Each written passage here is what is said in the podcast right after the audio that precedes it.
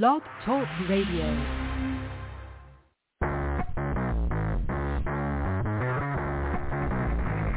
Hello and welcome to Action Radio. This is Greg Penglis coming to you from the historic district of downtown Milton on the banks of the beautiful Blackwater River.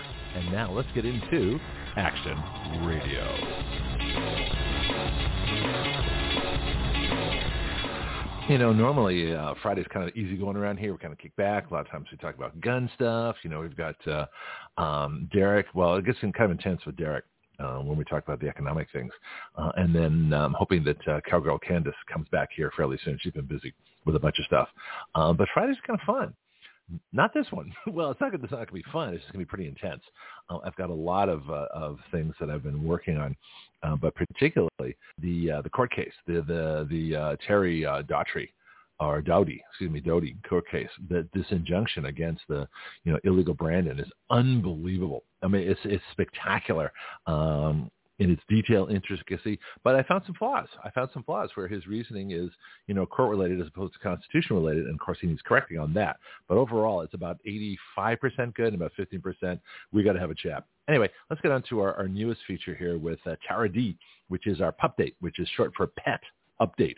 Uh, we just need a theme for you. I need like the, the barking dogs, Tara, or I need the, the, the something, something that's non-copyright, you know, like the, remember the Christmas Carol? Anyway. Well, we usually one. have she's, dogs she's, barking in the background, so not not this morning. Oh, yeah, though. They're all quiet right now. Yeah, take the phone over the dog sometime. I don't have some fun. was, okay, yeah. Yeah, yeah, yeah. How you doing? What's going on? Uh, doing good, doing good. Uh, just a typical Friday at the shelter. We're going to be a little short-staffed. Everybody's kind of getting going this morning, cleaning some kennels, getting some puppies out, things like that. So just been a busy week. A lot of uh, uh, people coming in looking at kitty cats this week, so that's been great. Mm. Now, so do you have like a casual Friday there, like the dogs kind of like chill out and just kind of like bark so- softly or yeah, yeah? Yeah. Unfortunately not. They they don't know it's Friday, and they just, they every don't. day is a bark day. no, oh. no, unfortunately not. Oh. But we do have um, one of our volunteers that is actually doing something fun this afternoon. She's doing um, frozen pup treats, like peanut butter frozen treats. So they'll have a nice little uh, afternoon, weekend, rolling around kind of treat this afternoon. So um, we didn't tell them about it because we didn't want them to get too excited, but that's a nice little thing they'll be doing later for them. Oh, if you want to give recipes out for frozen uh, pup treats that people can make their own, that'd be great. I mean, feel free. Oh, yeah. I you will know, have to get that because I do not know. I'm not a um, – I usually just, you know, buy the pre-made things like that because anything to do with cooking or making things is not my forte. So. Oh, you should Even try it. Pup- it's fun. Oh, no, no. no. yeah, I, I know I, the I don't dogs love the peanut butter, so. Yeah, yeah. Now, is that okay for them? I mean, obviously it is, but I'm just, I didn't think. Yeah, peanut, peanut butter, butter is, is a... as long as it's um, xylitol is something you'll see now in peanut butter, and that is toxic to pets. So want to make sure if you're doing peanut butter treats that there is no xylitol in that. That's uh, a sugar substitute, I think, of some sort. So that's something that's definitely need to check those labels, make sure that's not in there. Wait a minute, if you're eating something with all the fat content of, of peanuts, why would you worry about the sugar? I mean, I'm just, uh, call me yeah, crazy, yeah, but, exactly. You know, I mean, exactly. Like, but yeah, it's one of those things that, you know. Yeah. Yeah, oh, to- yeah, dark chocolate is, you know, the darker the worse for animals. So don't give your animals chocolate either. No right. chocolate, no volatile. So why is it good for us, I wonder? Because I've, I've had many health people. In fact, we had C J, who does the Wellness Watch on Thursdays. Uh-huh. And I had uh, Doctor Uh, uh, Red Cross. I believe his name is actually Red Cross, and, and Doctor Red Cross. I thought it was a joke. Um, but uh, he talked about the, his, his five, you know, superfoods. You know, it's like uh-huh. berries, so it'd be like blueberries, strawberries, things like that. Chocolate's mm-hmm. one of them, and uh, avocados and a couple of other things, walnuts. Uh, all the stuff I eat, right, on a regular basis. Um, but oh, it's that's kind of funny, but... Yeah, but dark chocolate is actually really good for people. So why would it be good? And you may not know the answer. I, I always ask questions that nobody can answer. Um, but why would something be good for mammals, you know, us, in other words, dark chocolate, but not be good for pets, mm-hmm. which are also mammals, unless their digestion is completely different, which is something I also talked about yesterday. Um, we yeah, um, I don't know exactly, but I think it is something to do with uh, the chemicals in it. So, so mm-hmm. in general, we we are good with, you know, digesting most of the same things, but there are a few things mm-hmm. that have different, um, basically different reactions in their body. So definitely not a good thing. That would probably be a vet question. But I do know, like, for example, um, mm-hmm. you know, we can eat sweet potato uh, and things like that. That's good for animals. Um, pumpkin is good for their digestive system. But then mm-hmm. other things that we eat, like um, even for like Benadryl, so they have a higher tolerance for Benadryl than we do. So um, a Benadryl um, given by a vet, they might have the same or a higher amount than what you take as a human. So that seems kind of crazy too, but it's how their body processes it. So it's just kind of huh. interesting. Is it for allergies? What would you do? Um, yeah, well, let it, well, you definitely want to, you know, have your vet prescribe it. But yeah, some dogs will take it for allergies, or sometimes they will get it, give it to them if they're doing um, part of a heartworm treatment protocol. So um, veterinarians oh. will, you know, they have each vet kind of has their own protocol for that. So. Hmm. This is interesting. How about avocados? I heard those are really bad for animals too. I don't really know about avocados, to be honest. I have no idea um, if they are good or bad for pets. So I would say check, check Google and check with your vet. Um, there's a list. Yeah. I know that onions are not good for pets, grapes are not, and um, huh. bananas are okay. So it just kind of varies from thing to thing. We should do a, a list of things because they're like spring foods, summer foods, winter foods, you know, things like oh, that. Yeah, but uh, is is alcohol ever? You know, like a shot of whiskey sometimes can, I don't know, warm, whether they think it warms people up, it really doesn't.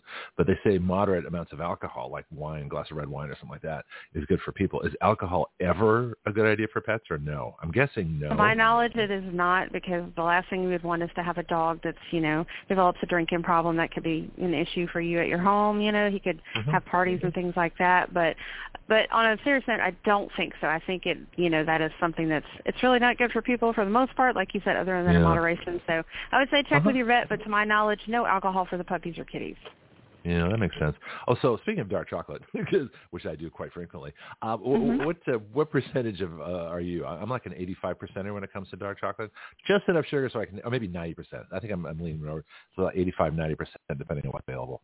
Where, about, where's your about eighty, yeah, portion? About eighty-five percent. Because, like, you okay. know, it's it's good, but then it gets, if you get the dark, dark, like it gets a little bitter. But I know that's better for you, the darker. But so, yeah, I'm I actually kind of um, trying to stay away from a lot of sweets right now. So even mm-hmm. though chocolate is one of those things you never want to, you know, it's hard to resist. So.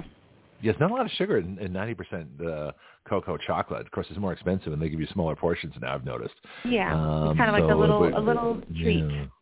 Okay. Oh. So I was listening to the fireworks because I couldn't help it. I'm close enough to hear them. They were loud this mm-hmm. year. Um, did yeah. any reports back from, from pets, pet owners, you know, terrified pets, people who brought their dogs, you know, to the fireworks, which you told them, we told them ahead of time, don't do this. You know, right. Uh, well, we did see, um, we, yeah, we did see some animals that are lost and found pages, but, um, uh-huh. fortunately, uh, compared to years past, I think we did really well this year. It looks like the citizens paid attention, kept a lot Good. of their pets at home. We didn't see an influx of animals or a lot of emergency calls like we have in the past. So mm-hmm. I think it was a pretty successful year over overall for that as far as the animal side of it. So we were pleased to see, we did not see a lot of posts and we didn't get a lot of animals in the next day that people found. So I, we were pleasantly surprised for that. Okay. Um, I know it's a tradition, and this is one of the problems in California. Uh, people are shooting off guns uh, two times a year. They do New Year's and they do Fourth oh, of July. Mm-hmm. Um, is anybody, is that a problem around here? I mean, I don't know if I really addressed that or I not. I would say it's, uh, I would maybe say out towards the rural areas, I'm sure that might be something that occurs, but yeah. I don't think uh, we've really gotten any reports about it per se. So, but I'm, I'm sure on the holidays it probably does happen around here as well. Not to yeah. say it's legal or illegal, I don't really know, but yeah, I would say it probably does happen in certain areas around here, in the country yeah. areas, you know, where it's less populated and stuff like that. So. Well, I was in an area that was slightly less populated, but not as much as I would think, and I, I sound like somebody was hunting, and I'm driving by hearing oh. gunshots, going, oh, that's interesting. Yeah. Okay, just keep them. Yeah, I, I, heard I, them I live in a subdivision. You know, I heard some. I heard a couple myself around the holiday time, so it's like I don't know. Yeah. Well, there is a shooting range. Uh, the police in the, the, the somewhat northern part, because I can hear it from the Blackwater Trail when I'm bike riding, uh, when the police oh, ranges yeah, yeah. are practicing. So you definitely hear that, but that's interesting. Hey, we are in Florida, folks. You know, people do hunt, and uh, you know, so that's the thing. But uh, the problem with the gunshots, uh, when people shoot them up, you know, what goes up must come down. You know, thinking pets kept exactly. outside. Definitely. You know, that was that was my concern, was pets that are kept outside, just just a random, you know, event. Uh, I'm hoping it doesn't happen, but. You know, yeah, it's, people, it's something that you have to think about when you're out there and, and, yeah. and you know, having fun. Hopefully people are being responsible and thinking about things like that. We haven't gotten any crazy reports of animals, you know, coming up with gunshot wounds for the holidays or anything like that. Good. So hopefully yeah. that won't be a thing. But it always is a possibility when there's, you know, you want to make sure you're, you know, very conscientious of where you're doing mm-hmm. that if you are doing it. So. Yeah. All these questions are popping into my head right now. Uh, so we'll get to the pets, the actual animals we're talking about. Um, heat. We have had a heat wave here recently. So pet precautions, ideas, things you can do. You know, my big one is to get one of those kitty baths, those those five, six feet across kitty baths, oh, you know, fill it with yeah. ice water for your huskies. You know, I mean, there are breeds that really don't like the heat. And people insist on yeah, keeping very, huskies. Yeah, it's very difficult for some of the breeds that are popular around here. Yeah, absolutely. Yeah. And another thing that some people do for the huskies, they shave them down, and uh, some of the vets will tell you that's actually worse for them because they have an insulated coat. So even though they have a heavy coat, sometimes that coat is keeping them cooler. So mm-hmm. I would definitely say if you have a particular breed, check with your, you know, your groomers will know, and check with your vets on is that a good thing or not, uh, not a good thing to shave them down, because you may think it's it's going to help, but it actually may do the opposite. Another thing, too, if you have um, dogs that are outside, you know, please make sure that you have plenty of fresh water and a place mm-hmm. to get out of the sun, because it can be just brutal. And, of course, mm-hmm. the main thing, which we wouldn't think we would have to keep talking about this, but it still happens, don't leave your dog in a car unattended, in a, in a shut-off oh, car with the windows thing. up. Or even with yep. the windows half down is still tremendously hot, and animals literally die from that. Um, we, we get calls every summer where our, you know, one of our officers has to go out when the police are called, and it's terrible when you see a dog that is literally dying of a heat stroke, and it, it could have been prevented. You could have just left him at home, you know, because it gets, it doesn't take but just a few minutes for that to happen here in Florida. So we would just want why, to stress why that. Why does it happen? You know. Do people forget their dogs? Do they think it's uh, okay no, for a few minutes? No, I think they what's, just say, I'm going to go in for just a couple minutes, and maybe maybe mm-hmm. they're in there for ten minutes in the store or something. But, you know, it doesn't matter. If you're in your car in the summertime in Florida, even five minutes is too much. So we just stress, do not do not take your dogs unless you can leave someone in the car with them to keep that air running. If you don't want to be in the car, shut up, you know, windows up, no air for five minutes, then if it's unbearable, unbearable for you, it's definitely going to be unbearable for your pet. So, you know, we just stress that every year, and every year we see that. We do see a lot of people visiting, and maybe they're not familiar with our heat, and you know we've gotten calls on that, you know, tourists coming in and leaving a pet in the car while they go to the beach or something. So oh, no. we just want to encourage yeah so we just want to encourage people, just don't do it. Leave the pets at the Airbnb or something. Don't put them in the car. Yeah. Yeah, a couple things on that. One, uh, it's interesting you're talking about the huskies and fur. And, you know me, I look at everything and try and put it through the, the, the, the Penglis logic and reason filter. And I'm thinking bears have a lot of fur, and they're in really hot places. You know, um, oh, yeah. there's a lot of deer have a lot of fur, and they're in hot places too. So, mm-hmm. and I started, you know, me, of course, I do, I experiment. Um, I like longer hair. I got a haircut now that's a little too short. And so, that, you know, I was, I, I went to a new person. Won't make that mistake again. Oh, it'll grow back. Uh, okay. Yeah, exactly. It'll grow back, exactly. But the thing is, uh, many times I've worked outside, or my, my youth, I've, I've had jobs, and guys like shave their head in the summertime. I'm like, you're, you're, you're, you're stupid. I'm like, why? You know, aren't you hot with that hair? Actually, no, I'm cooler. And there's mm-hmm. a weird thing that happens with hair. And the, it's like the more hair I have in the summertime, the cooler my head is.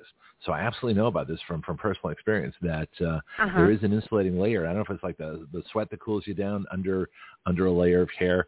Uh, it's really kind of crazy, but it's true mm-hmm. that hair yeah, it does, makes a difference. It is true, yeah. So you know, that's why we tell people check with their vets, check with their groomers. Their groomers usually know yeah. certain breeds. You don't want to mess with their coat. So we just say, make sure to check yeah. it out. And also, dogs can get sunburned, too. So if oh, you really? have a dog that you've just shaved and you're going to put him outside, like, don't leave him outside for hours on end when he's not used to it and he has no fur now, because he'll get a sunburn, and that can be very painful for them as well, just like it is for us. Because they're not used to it, yeah. So, so, so yes, fur actually absolutely. prevents sunburn, doesn't it? I mean, I didn't think about that, but that's that's very yeah, true. Yeah, yeah, because when their skin is exposed, like when we see dogs uh-huh. that come in with skin issues and they're missing hair from like a flea allergy, you'll see that they'll get sunspots and, and can get, you know, sunburn just like we can. So, you know, just something to think mm-hmm. about when your pets are out there in, in the summertime. Yeah, something else that I, I know from, from, you know, college physics, that uh, cloudy days do not prevent your car from heating up. Uh, eighty percent absolutely. of the ultra... Yeah, eighty percent of the ultraviolet light goes right through the clouds. And so you may be getting a little bit, but you certainly get uh, eighty percent. And eighty percent is enough in Florida to, to it might take a little longer to heat up, maybe five minutes longer, but it's still going to heat up. Um, so, yeah. Absolutely. And just yeah, think about when you get in your car after you've gone into a store, even for like an hour, and you go to your car, how blazing hot it is, and you can barely stand it to get that air on. I mean, that's how it is if a pet is in there. So it's just it's just unacceptable, and no excuses. Mm-hmm. Everybody knows, you know, yep. Don't do it. Just leave your pet at home if, if you don't have an option of taking them inside with you. Yeah, we got Marco listening in in the Netherlands, uh, who's, who's, our, who's like our foreign correspondent here. He says, I would oh, never awesome. take a dog. Oh, yeah, it is It is really awesome. He says, I would never take a dog to have a shave. Um, and so, uh, yeah, I agree. Leave the pets. Leave the fur. There's a reason for it. Um, right. Uh, what's the legal requirement on that? I know with kids, like if I see a kid in a car, you know, a uh, you know, first thing I do is smash the window. And I'll take mm-hmm. the consequences later. If I got a kid in a car that's that's passed out, and there's no there's no parent, no visible person within shouting distance, I'm I'm breaking that window. I don't care. Yeah, um, you know, I think can you do that there, for and I I don't no? I don't want to misquote, but I, I, I'm going to check with my officer for next time. But I believe right. it's kind of a similar thing. But we always encourage people, if you see something, like if you see a dog, if they're in immediate distress, do what you got to do. You know, that's what I would do. You know, not telling okay. someone what to do, but try to contact a you know police officer or somebody immediately. Mm-hmm. Um, if you're at a store. Uh, we usually encourage people to go inside. If the dog, you know, looks like, hey, he's he's going to be okay for a minute, run inside, try to get them to, you know, kind of announce it, like, hey, this dog, you need to get your dog out, and have them call the police. The police will show up. Obviously, we don't want anybody to get in trouble or anything, but if, you know, life or death is, is, is if it's to that point, you know, do what you need to do. But yeah, I will check with our officer for next time to give that yeah. exact information for that. Yeah, that'd be good. Yeah, so feel free to bring on any guests, because, you know, we do, a lot of times we'll get sideline topics. You know, you think it's it's just one thing, we'll talk about pets, and all of a sudden we got fifteen other uh, other topics here. I'll tell you another thing, too, that I found that was uh, kind of scary. Um, and this is, I, I regret not calling the police, but I, mm-hmm. and the next next time this happens, I will. Um, so I'm in a parking lot, you know, shopping, doing stuff, and I hear a car with the engine on. And I'm always suspicious when I hear a car with the engine on, because people don't realize cars can slip into gear. Uh, I know Toyota's had had a problem with that uh, at some point. Um, but the problem was, so I go over this car, actually a pickup truck, and it was locked. Mm-hmm. Uh, there were kids in it, uh, and the air conditioning was on. So, so I'm guessing, you know, I was thinking to myself, the parent must have thought that it was okay to leave the kids in a car, you know, because the air conditioning was on and the engine right. was on. But I'm thinking to myself, what kind of an idiot would do that? Cause, and then there was a kid in the front seat. I'm like, oh my God, you know, and I think, hey, it wouldn't take much to, to throw that car into gear, even by accident. It, and off that thing yeah, goes with a bunch absolutely. of kids in it, right? Absolutely. And so, and that has, dogs, yeah, I'm sure that's happened before too. So yeah, yeah that's, a, that's a whole other thing. Well, and I'm thinking to myself, well, I found the owner. Actually, I went to a couple stores and yelled, and I said, who's the uh-huh. owner of the pickup, you know, with the kids inside? Uh, I said, I'm yeah, about to call yeah. the police. Somebody better own it. Well, you know, and I found the owner. He said, I'll be right out. I said, yeah, you better. You know, the next time I'm not going to wait. I'm just going to call, because the, the, yeah, the owner needs yeah. to learn a lesson.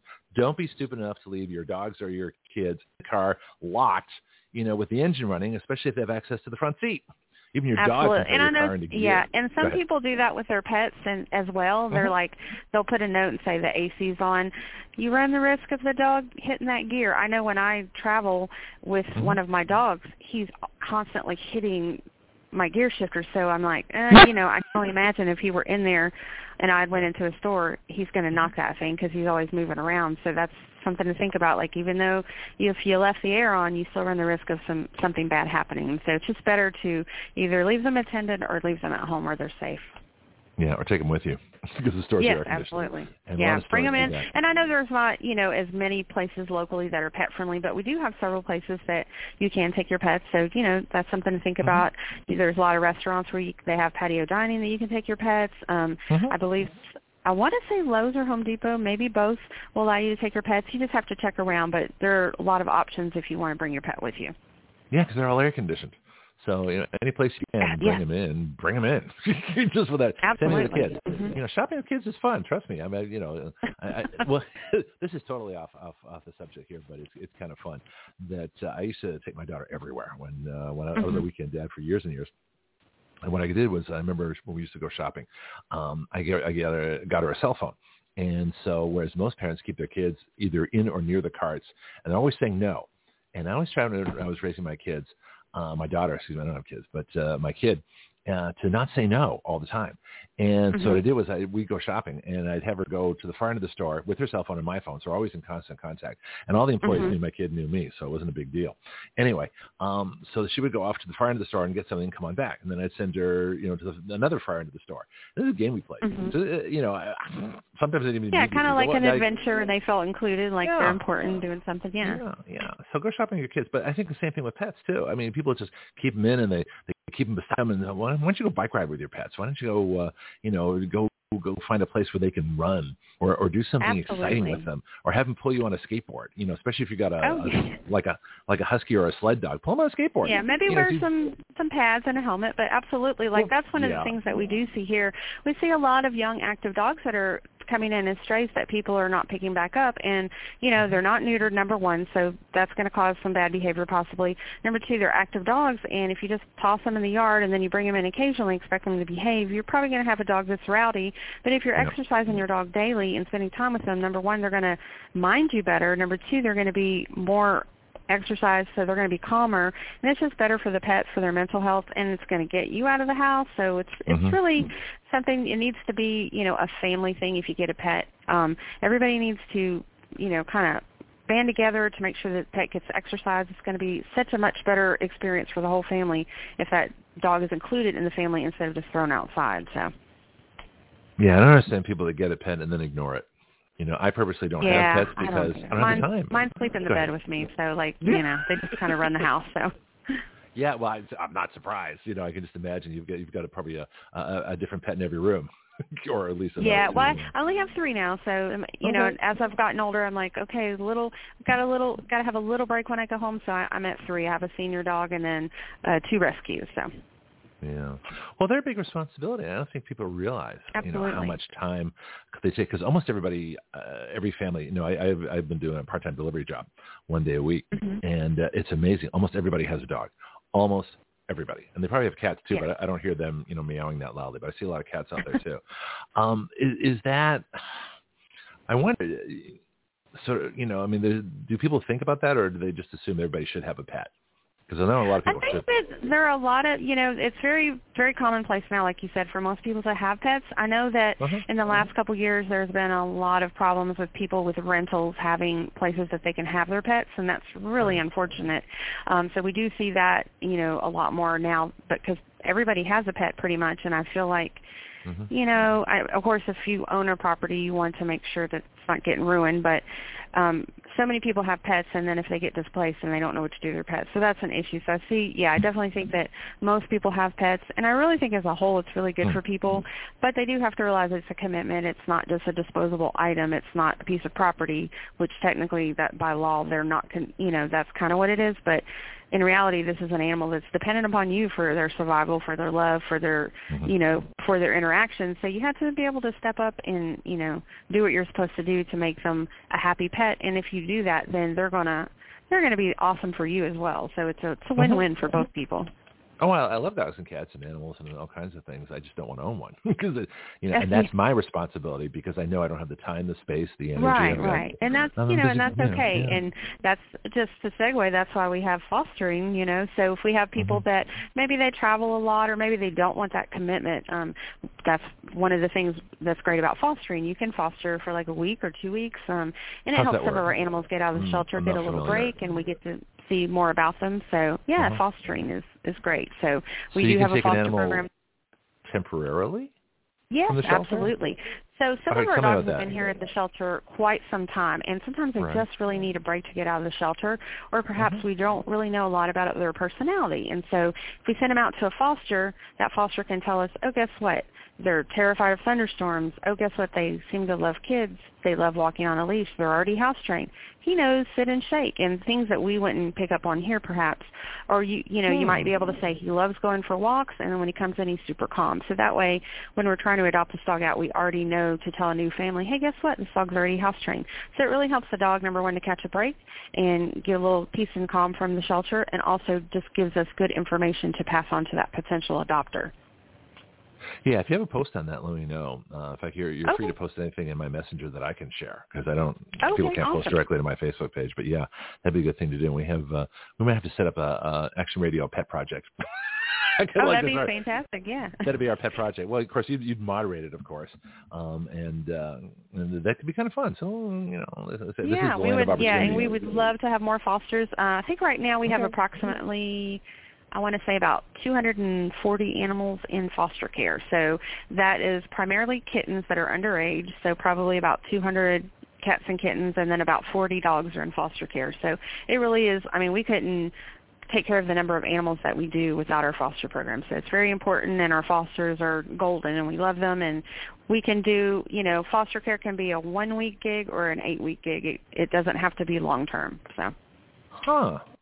So that'd be, that'd be great for someone to try out whether they're good with a pet, or, or do you have to? Do you want pet owners already with experience, or would this be? Um, no, they don't have to. Actually, some of our animals don't like other pets, so it would be preferable if we had somebody that didn't have any pets and wants to get, you know, give them a break for a couple of weeks or something. That's perfect because they get out of the shelter. We don't have to worry about interactions with other pets at home. And so, yeah, if you don't have pets or if you do, whichever, um, we are open to all fosters. So, and we have uh, some people that do medical fosters. We have some people that do only like neonate kittens. Some people just do dogs that need a break for just a, maybe a couple weeks at a time. So pretty much wherever somebody has a spot where they can foster, we can work them in, and we'll have somebody that they can help. Yeah, I was just thinking of someone that has never had a pet, or like me, I've had uh, a dog since I was five. you know, mm-hmm. I don't have a lot of experience yeah. with it anymore. And we I wouldn't ha- put you with a, like a crazy rowdy dog your first time. If and, and we would, what we do is talk with the foster, kind of see what their lifestyle is, what their schedule is, and if it's like someone who is active and they're like, hey, I don't have pets, but I'm pretty active, and maybe they go running or something, and we might put them with an active dog that they can kind of do hiking with, or you know, something that would fit their lifestyle. Or if it's maybe a senior who is not like physically able to walk a strong dog, we might put them with an older dog or maybe a cat that needs some socializing. That's going to just kind of work better with, so it's a good experience, so they're not going to be like, wow, I'm never doing that again, that was horrible. We want it to be good, so they come back and do it again. So we try to match them up according to what they have going on at their home. Okay. Um, Derek's not here, but I still want to try and keep you to half an hour unless you have more time, which case okay. we can chat because this is fun. Um, what do we got for, for critters? Who, who are we trying to adopt out these days? Okay, so we have many, many faces, uh, obviously. We still have Molly, who's in my office this morning. She's our longest resident. I'll probably mention her each show because she's That's kind fine. of our cl- the class favorite. So she came to us in a, it was from a hoarding case uh, a year ago, February. She was very shut down. She literally would not even stand. She basically just kind of low crawled everywhere. Uh, we sent her to a long-term foster who really worked with her and kind of got her confidence up. And so now she's back, but we don't want to kind of make her go backwards and put her back in the kennel, so she lives in our offices, and she goes back and forth between our, our director's office and my office and another office, and she kind of just makes the rounds. She does not like oh. other pets, so it's going to be harder to adopt her out, and she's very timid right. when she first meets someone. But once she knows somebody, she's amazing. She's house trained. She never has an accident. Like, she is house trained. Perfectly house trained. She walks nicely on a leash.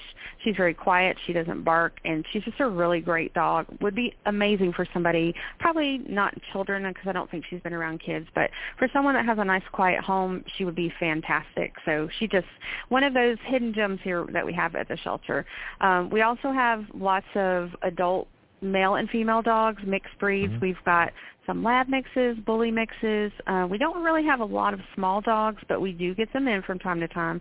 You just kind of have to watch the website. I think we have a little smaller dog. She's kind of like a, I would say maybe Doxy Bassett style, kind of a low rider. Super, super cute.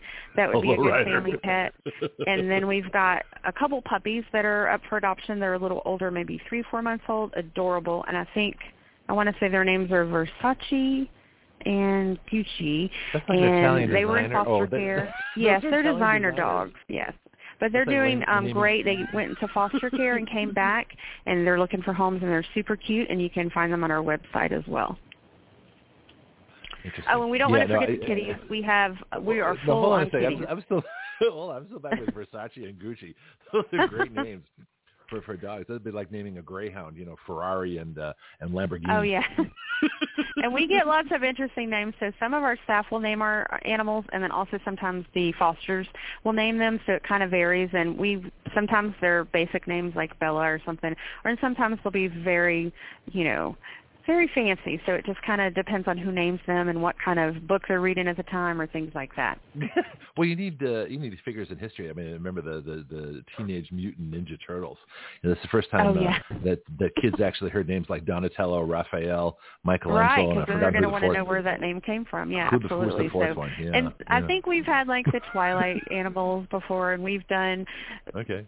different kinds of alcohol, and we've done um, different cars, and and then I think we have somebody here who likes to name them after like Greek gods. So we've done those before, and then we've done uh, food names before, and it just kind of varies as to kind of what the feel is for that particular. Because when we get litters, we try to name them, you know, same names or like names. So.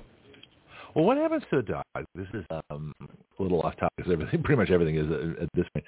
Um, what if someone changes names? So in other words, your father calls an animal one name and you call them another name, and right. someone else, so, you know, does this confuse um, ideally, animals? It's, it's not, it might confuse them initially, but pretty much our, our take on that is if you adopt the animal, they're going to be happy, and you can change the name and they'll be okay with it. So But sometimes it's recommended if, say, the dog's name is Max and you want to change it to Jake or something, you can call him Max Jake, Max Jake, and then he hears both names, and then you just drop the Max and where he kind of transitions over. But usually if you're going to call them with treats, they're going to associate that name anyway. So treats are a great way for, to help you um, teach them their new names. And most people have like twenty nicknames for their pets anyway, so I think multiple names are okay. I, I don't think it's going to be maybe initially a little confusing, but well, it's not a big deal. Yeah, that's funny. Marco's got some comments here. He, uh, after he said, I would not, uh, never take a dog for a shave, he says, I know they're not California dogs, but Bernese Mountain Dogs are his thing. And Bernese oh. Mountain Dogs are from Bern, Switzerland, if I remember right. That's where Bern is? B E R N? Oh, is me. is that where the dogs are from? Come on, you're and the dog you know expert. We get you're those in not very often, but we have had a couple through the years, of, and they're just beautiful and such great dogs too. Yeah, but they're not good for Florida. I mean, they're used no, to... but most of them here, I think, are house dogs. Uh, the ones that I've seen are, are okay. big old couch potatoes. So surprisingly, because they're so big, but it seems like the bigger breeds, like the Danes and the Mastiffs, actually do really well in the home. In the house, they're very calm. It's just as long as you have the space for them. So. Yeah, I have uh, there's a dog walking down here. Someone walks their Great Dane. It's beautiful dogs, like mm-hmm. white and black and spotted and all kinds of. Oh yeah, probably a Harlequin. Yeah. Yeah, and okay, there we go. So I didn't know. Yeah, but they're good with kids because um, I remember I, my my great aunt had a had a Great Dane, Dane named Tongo, and Tongo was the oh, biggest yeah. animal I'd ever seen. Tongo was like eye to eye with me at five oh, years wow. old. You know, yeah, they can get they can for. get huge. It's, it's crazy, and they're well, yeah. you know tall and big. So, but and we have um, we get in Danes from time to time, but we generally work with the Northwest Florida Great Dane Rescue. Um, uh-huh. That way, they're able to kind of place them properly because they are a lot of upkeep. They have a lot of, of health issues, and because of their size, it's kind of a specialty thing. You want to make sure they go to the right home, and so we work with them a lot. They've worked with us for many many years, and usually when we great, get a Great Dane in, we will send them to them so they can adopt them out. A, a good, a, you know, a home that's appropriate for that breed. So, so you're connected with the rescue services for various breeds? So that, yes, and we have yeah. a lot of great rescues in the community, and they've always been very supportive of our shelter. Um, uh-huh. Unfortunately, there's so many animals, and they stay full just like we do, so it's always mm. difficult for everybody to, to place all the animals, but we've always had amazing support from our local rescues and from groups out of the area as well. But, yeah, we've got some great rescues in our community. Yeah. I know some of the dogs, like German Shepherds, have hip problems, and some of the other dogs have problems. Right. You're almost better crossbreeding them. I mean, I'm sure the, the Labradoodle Poodle Doodles, or whatever they're called. You know, oh, yeah. They, we we they are seeing well. an, an, uh, yeah, we are seeing a lot more doodles, and those are dogs that, you know, ideally it sounds great and all, but their coats are a tremendous job. So if people are not on top of that, then it's going to be really bad for the pets. So then you see a lot of the groomers having to completely shave them down because the, the coat's not being maintained. So although they're huh. adorable, huh. but yeah, people, I would recommend if you're getting a, you know, a purebred dog to definitely do your research, make sure it's a reputable breeder, make sure that you're, you know, picking a dog that's going to be good for your lifestyle. Don't pick yeah. an active dog if you're a couch potato. I mean, that's okay if you don't want to take your dog on runs every day, but don't pick a dog that's going to tear up your house. Yeah. If you you're don't not pick an Aussie Shepherd. you know, makes yeah, a pick a lazy dog. So, you know, like yeah, if exactly. you like to be in the house and you really don't want to do a lot of like physical activities as far as like taking the dog for long walks, maybe a pug or something, you know. But the good thing about mixed breed dogs is what we have mm-hmm. here a lot of. I mean, they're right. just kind of, you can find one for any style. We've got calm dogs, we've got hyper dogs, like whatever you're looking for, we've probably got it here. So. Well, I want a calm dog just for the contrast because I'm pretty hyper myself. yeah, I'm so I'm to... I'm calmed, so my dog is kind of my dog and I kind of fit each other. We're both kind of like couch potatoes, and you know, okay. oh, it's hot, let's wow. come back inside, that type of thing. So yeah, not me. I'm always on the go. I'm doing stuff. I'm working all the time. That's why, uh, you know, I don't have time for a pet. And of course, a cat would scratch up my guitar amplifier covers and that, which wouldn't do either. So you know, oh. and you yeah. know, there are. tools for that. They're, they do, they have cat scratching posts and little um, kitty, I can't remember what they're called. They're the little nails you can put on the kitty so they don't scratch her thing. So there are there are tools for that if people are thinking about a cat or fostering and are worried about things like that. So, huh. Marco's got a couple more here. He said, we were talking about naming dogs before. He says it'd be wrong to name a, a dog after food. He says, "Here's my dog, steak or sausage or yogurt." We've had we've had um, let's see. We've had peas and carrots. We've had eggs here. We've had, uh, I'm trying to think eggs. what else that was a little unusual. How yeah, we've Genghis had a little Khan bit of everything a, as far as names. Name like a, and then, a name like a Chihuahua Genghis Khan. I mean, that'd be funny.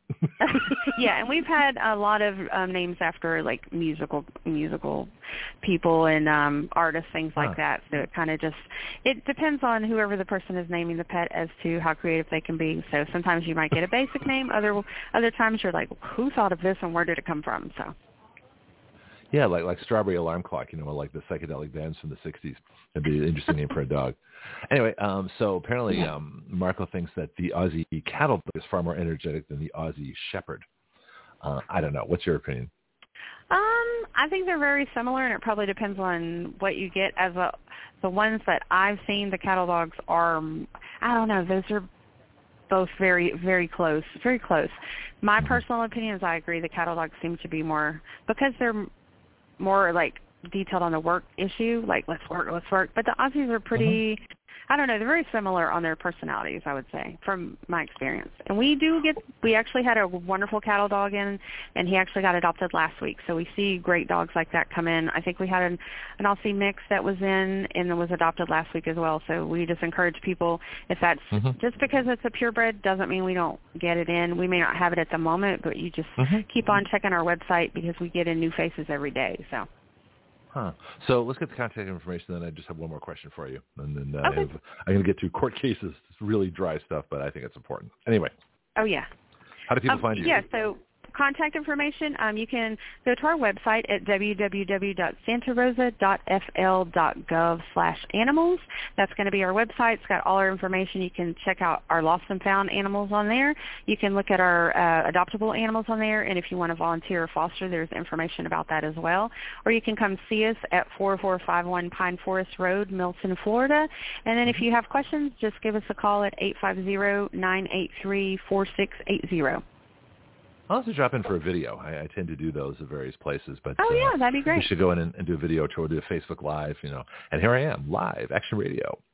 Uh, yeah, and here's Tara D in the animal shelter. Yeah. Absolutely. Yeah. Okay, that sounds good. Um, if anybody missed the contact information, listen to the podcast. That's why we make them. And the last question I had, and mm-hmm. I don't know if you've been asked this, um, are dogs happier doing what they're bred for? So in other words, should hunting dogs be hunting? Should herding dogs be herding? Should dogs be guarding? You know, should yapping dogs uh, be yapping? I mean, should lapdogs be lapping? Yapping. I mean, you know, I mean, I'm just curious. Designer dogs be carried in a purse, absolutely. Um, exactly, I think yeah. as a whole, if if if they, I think they are happier. I think they are happy doing what they like to do, but I don't necessarily think that they can't be happy doing other things. But you have to keep in mind the lifestyle that you have and making sure that you can accommodate your pet. If you're going to get a dog that, like we see lots of hound dogs that come in and they were hunting dogs and maybe not the most cared for, and they get adopted out and they're house dogs and they're they're happy and they're doing great. So if you're actively going to, especially you know, if you have a working breed, they are going to be happier if they get to exercise that part of themselves, but doesn't mean they can't be a fabulous house dog too, as long as you're, you know, have, giving them a balanced life, I think. Yeah, like Huskies are bred for pulling sleighs.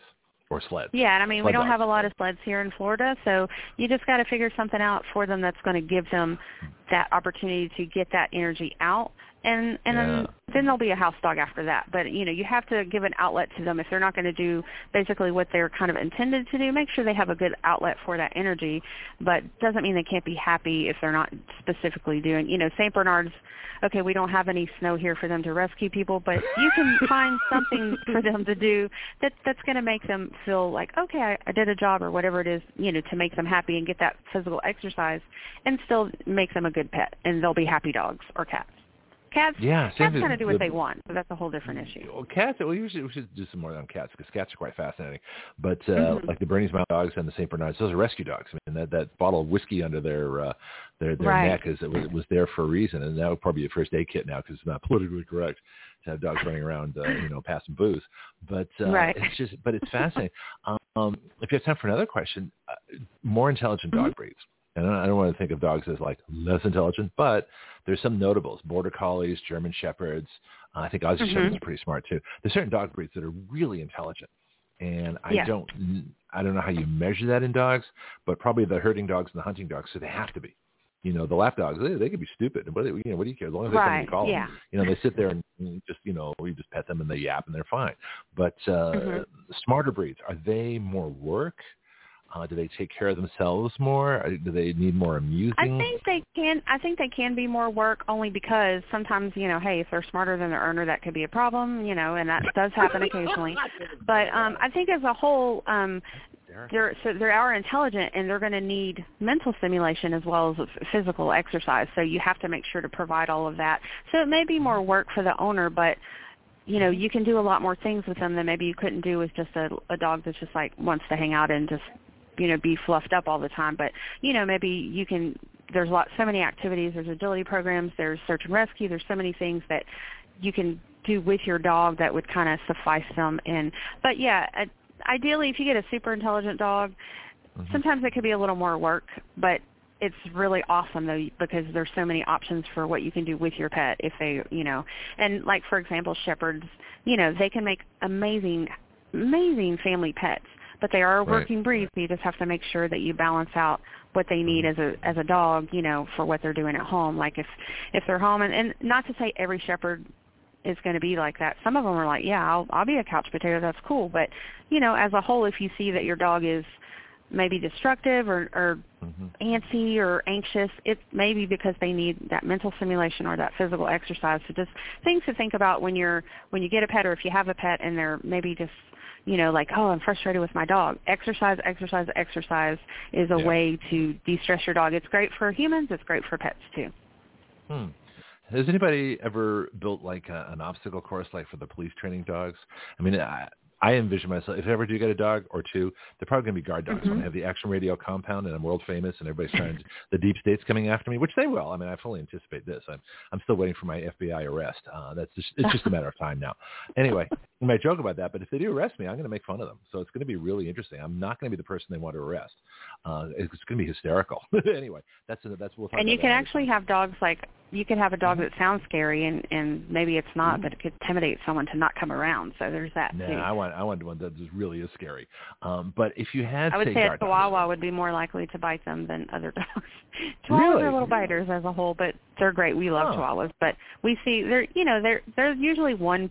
one person dog, so it's like, if I don't know you, I'm not trusting you. And they might let you pick them up, and then if you sit them down and you go to pick them back up, it might be you got to reintroduce yourself. So we joke about Chihuahuas here, but many of the staff members have Chihuahuas. So that's hysterical. So yeah, they'd be good for inside, Shepherds for outside, but uh, little yappers, little ankle biters. Yeah, they're they're very fierce, and they will definitely they are good um, dogs to let you know if someone's there. They will alert you for sure. So what were they bred for? Now they're on the subject. Uh, you know, I don't really know the history of Chihuahuas. Maybe, I know that like the rat terriers had, you know, they were ratters and stuff, and then Dachshunds were, you know, trained to go in the holes and stuff, so I don't know if Chihuahuas were any, you know, that's, I should know that, but I do not. That's okay. Make a note for next week. You know, we, we yeah, you can always I'll, come I'll back. Yeah, I'll make a story. Yeah, it may, oh, just you can either like B S me right now, which is always fun. Um, although I usually, I usually pick up on it. Um, but also, I mean, there's questions we don't have. We can always bring up next week. Uh, Marco mm-hmm. made a comment. You're not going to like this, but he said a Chihuahua is not a dog. It's a big rat. Marco, I've got a pet expert here. Go ahead. You want, you want to address him directly? Feel free. Um, so, yes, the consensus is no, that is not correct. They are amazing little dogs, and we are Chihuahua fans here, so we say no. Um, they are just very particular. So if you went over a Chihuahua, you consider yourself very, um, very likable. Um, if they don't mm-hmm. like you, don't take it personal. But if they do like you, that's kind of a badge of honor. Oh, that's interesting. Yeah, but you got to have a big name for a Chihuahua. You got to name them like Spartacus or Hercules or, or uh, you know, Attila the Hun. You know, I mean, you got to have a good name for yeah, a Chihuahua. Yeah, you got to have dog. Something with some might to it. Yes, absolutely. Yeah, yeah, yeah. What's that saying? It's, it's not the, the size of the dog in the fight. It's the size of the fight in the dog.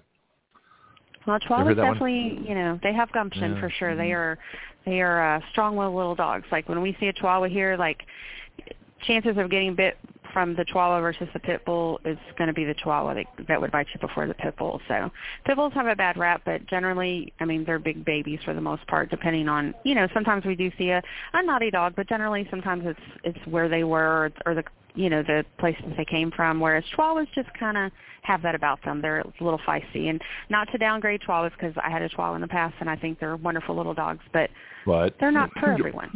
Yeah, but there's always a but in there. I can always hear them coming. It's funny. Yeah. All right. Okay. Well, uh, let's hold it for this week. Uh, I got a ton of course oh. stuff I have to do, um, and right. I don't want to keep it too long. But you're only going to ha- usually you're only going to have half an hour simply because uh, when Derek's here, but he's been off for the summertime because he's a busy guy. Uh, so oh, we okay, occasionally good. have a little bit extra well, time. Yeah. So this. Well, is we good. appreciate you letting us talk about animals, and if anybody's uh-huh. interested, please come on down to the shelter and see if you can find a match. Let's do the contact information one more time since we do have a sure. little bit of extra this morning. Sure. It's santarosa.fl.gov slash animals. Our phone number is nine eight three, four six eight zero, and we are at four four five one Pine Forest Road, Milton, Florida, and we're open eleven thirty to four thirty, Monday through Friday. Wednesdays we're actually open till six thirty, and then Saturdays we're here ten till three thirty. Wow, perfect. You're so good at this. Are you sure you haven't done radio for, for a long time? or you know? Maybe in another life, not not this one oh, now. Okay. Yeah, you should get your own show. You get your own pet show. Get on Blog Talk, do a pet show. Oh, oh yeah, sounds good. Do like a Saturday, you know, a couple hours, maybe an hour. Who knows? It's fun. Yeah, just, I can talk about animals forever, so, you know. That's why you're on. That's why you're on the show. Because I, I don't have yeah. people that aren't enthusiastic about their topic. There's no fun in that. Oh, yeah. All right, Tara D. We do. Thank you. All right, thank you so much. Let's talk next week. All right. See you then. Thanks. You okay. You're welcome. Bye now. So okay. I've got a couple of uh, production numbers that I did uh, last night, actually. One of them I'm going to play. I think that might be the music might be a little quiet, so I'm going to have to uh, check on that. But uh, I, I got it. Um, you know, I, I've been giving the information on the website a little bit too late in the show, like the end of it, because that's when I think of it. And so I figured it'd be more, it'd make more sense just to play, uh, make my own little promo uh, that has the, the Action Radio information, so I don't have to keep repeating, because I hate repeating things. I just do. I, I'd rather have original thoughts every single second of the show. So I made this, and I'll be playing this pretty much. I should be playing this every day, maybe once or twice a day, depending. Maybe at the beginning of the show, maybe at the end. But anyway, here's my new uh, contact information um, piece.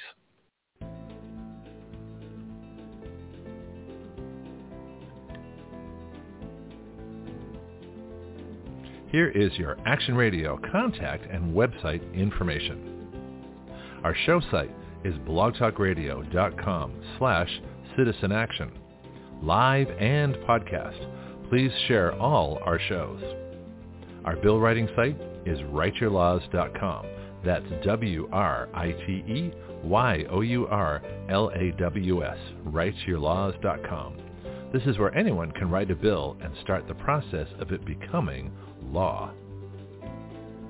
Our paid and free subscription column is at Greg Penglis dot Substack dot com.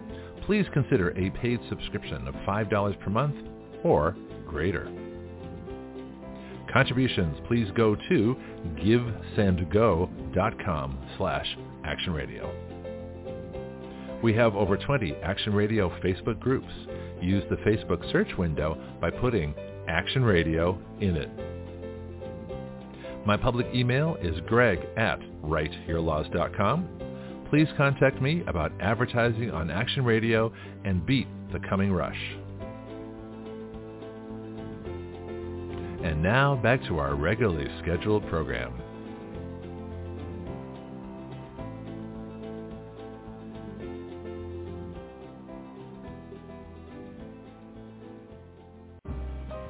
Greg Penglis here for my book, The Complete Guide to Flight Instruction. Everyone at some point in their life wants to learn how to fly. Few try. Even fewer go on to get a license. I believe a major reason for that is how we teach people how to fly. My book is designed to help you navigate the flight training system, but it's so much more than that. It really describes an entirely new way to teach flying. So if you've never tried a lesson or got discouraged in your training and quit for any reason, this book can help you. Don't be a rote pilot who just follows procedures. Be a thinking pilot who makes great decisions, who understands all the reasons why we do what we do. You can incorporate these principles into your own flight training at any time. The Complete Guide to Flight Instruction is featured on the Action Radio with Greg Penglis Facebook page and is available from Amazon dot com.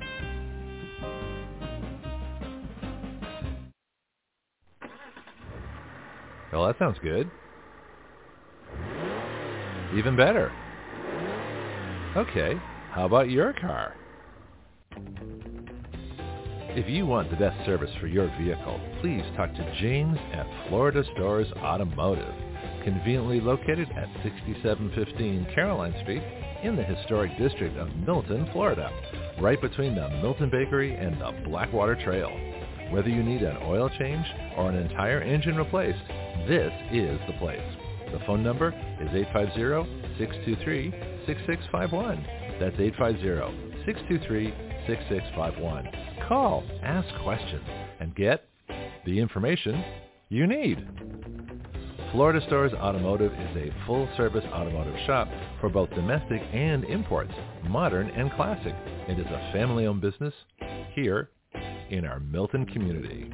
Open weekdays from seven thirty to five p.m., Florida Stores Automotive is a convenient place to keep your car maintained and on the road. Ask them about Firestone tires and the rotation and maintenance plan. Florida Stores Automotive. I go there. You should too.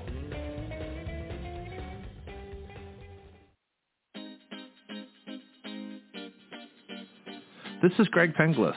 So what is Action Radio? It is a radio show with its own citizen legislature. That's you, the listener.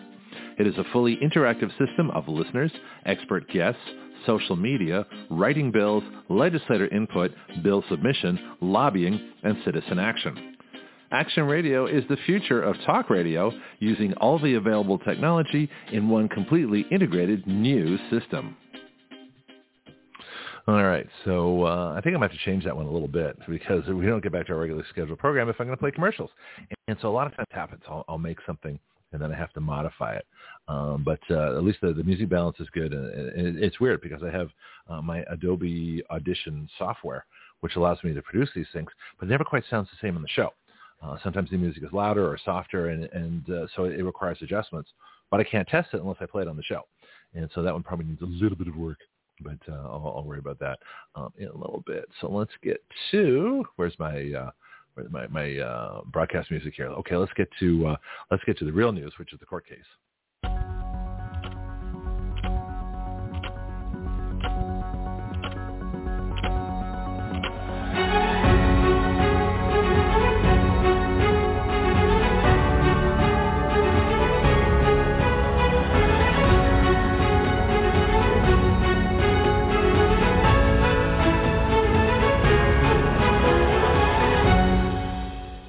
Okay, so we did the first fifty-five pages of it yesterday, and I don't read everything, um, but I make a lot of comments as we go through it. But this is such an incredible case, I figure it was worth uh, devoting uh, another show to, and possibly even Monday, depending on how far I get.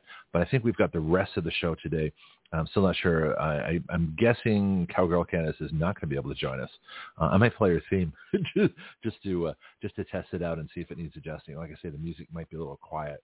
But uh, again, I you know what what I get on this on the software, I want to get you know when I actually uh, play the show uh, or play it uh, when it gets into my music folder and then play it on the show. They're all different, and so it's it's kind of a, a guess a lot of times as to how to do it. So it, sometimes it takes two or three times to get it right.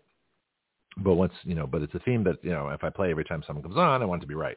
So anyway, that's what's going on here. So this case, um, let me just pull up all my my stuff again. So it's going to block out Uh, Marco's comments for a little bit here. So, but it, I still have the phone open.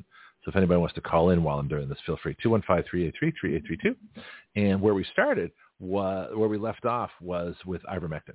And so just to let you know, um, well, let me tell you a couple of things. The, probably the most interesting thing is that everything that the plaintiffs are complaining about that the government um, suppressed illegally and told social media to basically take out in terms of uh, posts, uh, other content, uh, messages, and um, actual accounts and websites, uh, all the stuff that uh, the plaintiffs are complaining about, we've done here on the show.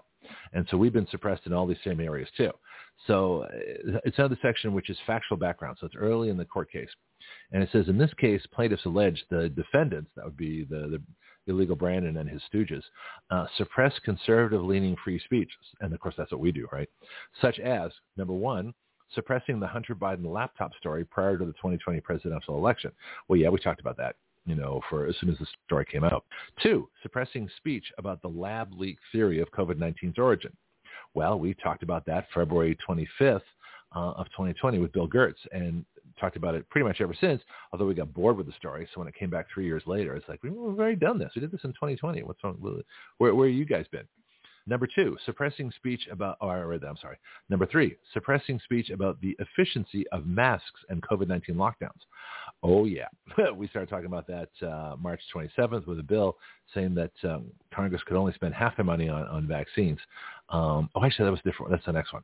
Um, anyway, masks and COVID lockdowns. March second, twenty twenty. First show we broadcast that the uh, government response is a hoax, that, uh, you know, masks are, you, you know, not going to be uh, effective, and, and lockdowns are unconstitutional. Masks are unconstitutional, too. So basically we said that masks are completely unconstitutional. Um, my video, March twenty-first, in the middle of the fifteen days to slow the spread, is a whole twenty minutes on why everything the government's doing is unconstitutional. So, yeah, we're speaking out against that. Uh, suppressing the number four, suppressing speech about the efficiency of COVID vaccines. Yeah, we, again, March second, twenty twenty, we started talking about that. Number five, suppressing speech about election integrity in the twenty twenty presidential election. Well, I think having General McInerney two weeks after the twenty twenty election document exactly how it was stolen. Yeah, that, I think that would qualify us. Number six, suppressing speech about the security of voting by mail. Yep, we've always thought that was a, a total crock. Number seven, suppressing parody content about defendants. Oh, parody content about defendants. Let me see if I have any parody content about defendants. That would be illegal Brandon. So let me just uh, move this to over here, and let me pull up uh, my, my parody. Here's my parody against defendants, which I play on a regular basis. Joe Biden's Dark Winter. No freedom, no liberty, no guns, no representation, no oil, no coal, no nuclear power, no space force, no constitution, no family gatherings, no vacations, just taxes, work, misery, masks, lockdowns, and ever more government. This is what will happen if you let Marxists steal the election. This has been a public service announcement of Action Radio, reminding you it's time to get off your butt and save your country. Yeah, I think that qualifies. So the funny thing about that was I made it before the twenty twenty election under the assumption that there's no way that Joe Biden could ever beat uh, Donald Trump in a free and fair election. Well, of course, it wasn't a free and fair election, and that's why he was then installed in the House. What else we got here? Number uh, eight, suppressing negative posts about the economy.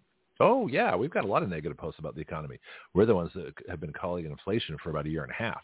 Uh, we're the ones that uh, said that uh, we have a, a bill to ban Congress from borrowing money. There's a lot of negative things. We said Janet Yellen and uh, uh, that guy Powell are complete idiots, uh, or they're just lying. Uh, more likely they're lying. They're, they're paid to say uh, the economy is great, just like the climate scientists, the government scientists are paid to say that there is such a thing as, as climate change and it's going to ruin the earth, which of course is nonsense. Um, and the last one here, supporting negative, suppressing negative quotes about, well, I, I don't even call him President Biden. You can't do that on my show. So you want to talk about uh, being suppressed for what we say. We call him, uh, well, his name keeps changing. Uh, Insurrectionist Brandon. I call him Illegal Brandon now. Illegal Brandon and the government stooges. You know, it's like uh, Doctor Fascist and the health Nazis. Everybody has their own term. Uh, speaking of which, I want to introduce a new term to you as well. Uh, and that is, uh, I, you know, we're not going to say, um, you know, transgender anymore on the show. Usually I reserve that for uh, Republicans that are trying to become Democrats. So we call them transgender Democrats because it's funny. But my new term is transneutered. So you, since it's impossible to change your sex, it's impossible to change your D N A. um, I came to the conclusion, I guess, a couple of months ago, that you know, the only thing you can do with trans is, is basically uh, cosmetic and elective surgery and drug therapy or, or drug treatment or drugs. So let's just call it elective surgery, elective cosmetic surgery and drugs. That's what you can do. So, but you don't actually change sex. Is what you actually do is remove the sex that you have by removing the, the, the parts and the hormones uh, that made you uh, the sex that you were. Now you still have the chromosomes, so you haven't changed. But what you've done is actually neutered yourself. And so I want to introduce a new term, transneutered. So if you've been through elective, uh, and, and some people choose that as adults, and that's fine. If you choose that as an adult and you're fully informed and you go through the process and you believe you're going to be happier, then I would not stop you from doing it. Uh, I won't pay for it. Uh, taxpayers should never pay for this because this is elective surgery. Uh, but if a person wants to go through elective surgery and drugs to become transneutered, fine with me. It's, this is America. You can do that. Uh, if you try, if you realize you made a mistake, you want to try and reverse it, you'll never be who you were, and that's why the problem. So the first thing that people should, uh, you know, if you want to try and live as the opposite sex, dress like them, act like them, but don't change your body. No drugs, no surgery. Uh, but that's a new term, transneutered. We'll be introducing that uh, as well. I've got a lot of other things to do, but I want to do the court case first because it is just so uh, fascinating. Uh, again, what the judge gets right and what the judge does not get right. And so we'll go into that in a little bit. So let's get to, we've covered, we covered up through uh, hydroxychloroquine and the Great Barrington Declaration. We did that last time. And so let's, let's, let's get down here to page fifty, fifty, fifty, fifty-six of the court case. And the court case is titled, excuse me, let me, let me get you the, the, the actual title of the court case so that you guys can find it uh, online if you want to. I'm thinking I have a little cold coming on. Not much one though. See, I've been basically immune ever since I had COVID. It's kind of funny. So this is the United States District Court, Western District of Louisiana, Monroe Division. Uh, and this would be, uh, the judge is Terry A. Doughty, D O U G H T Y. And is just doing an incredible job uh, with this case. All right. So having said that, let me get my, uh, my, my stuff up here so I can now get back to page fifty-six. Scroll, scroll, scroll, scroll, scroll. I wish I had a place where I could just go to page fifty-six, but you can scroll so fast through this. It's kind of fun. Page fifty-six, and our new category is uh, number four of the of the the um, uh, where's my uh, the various things are the, the the government was suppressing ivermectin. So we'll pick up our story on page fifty-six. If you want to hear the previous story, go to yesterday's show where we talked about the court case for a couple hours also. Uh, and, the, and the judge says on September thirteenth, two thousand twenty-one. Facebook emailed Carol Croft of the C D C to ask whether the claim that ivermectin is effective in treating COVID is false, and if believed, uh, could contribute to people refusing the vaccine or self-medicating. The C D C responded the next day and advised Facebook that the claim that ivermectin is effective in treating COVID is, quote, not accurate. Now, we know that's false, too. The C D C cited the N I H's treatment guidelines for authority that the claims were not accurate. Okay, so, so we know the story of ivermectin, right?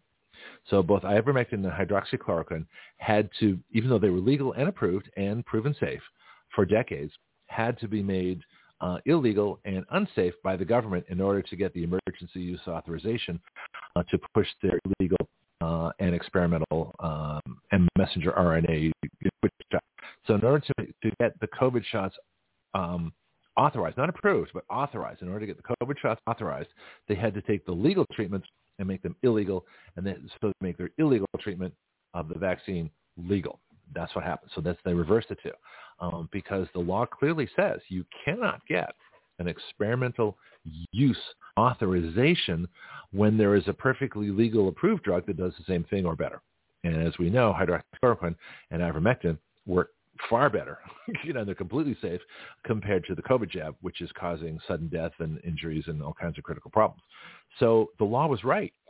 If they simply followed the law and said, we really like to bring out these, these, uh, you know, quote unquote vaccines, messenger R N A, you know, the, they want, really want to bring out the COVID shots, but we can't because we've got treatments that actually work. So we don't have to bring them out. Let's test them for fifteen years and prove them safe. And then we'll bring them out. That would have been the lawful thing to do, but they didn't want to do that because they wanted the billions now. Because they're psychopaths, because they're greedy. And so so the uh, Doctor Fascist, the health Nazis, big pharma, and big uh, uh, tech said, uh, we'll all work together and we'll get these COVID shots into people's arms as quickly as possible. And to do that, they had to take the legal and make them illegal so they could take the illegal and make them legal and make their money. That's the story of ivermectin. All right, this next one, mask mandates, number five. Plaintiffs maintain that Doctor Fascist, I'm going to call him Doctor Fascist, even though it says Fauci in the court case. But uh, that's his name. That's his name on Action Radio, so I'm going to keep using it. Plaintiffs maintain that Doctor Fascist initially did not believe masks, masks worked, but he changed his stance. Yeah, how about that? uh, February fourth, twenty twenty, in a February twenty-fourth, it says a February fourth, twenty twenty email in which Doctor Fascist responded to an email from Sylvia Burwell stated, quote, the typical mask you buy in a drugstore is not really effective in keeping out the virus, which is small enough to pass through, man, pass through, it says, mankind.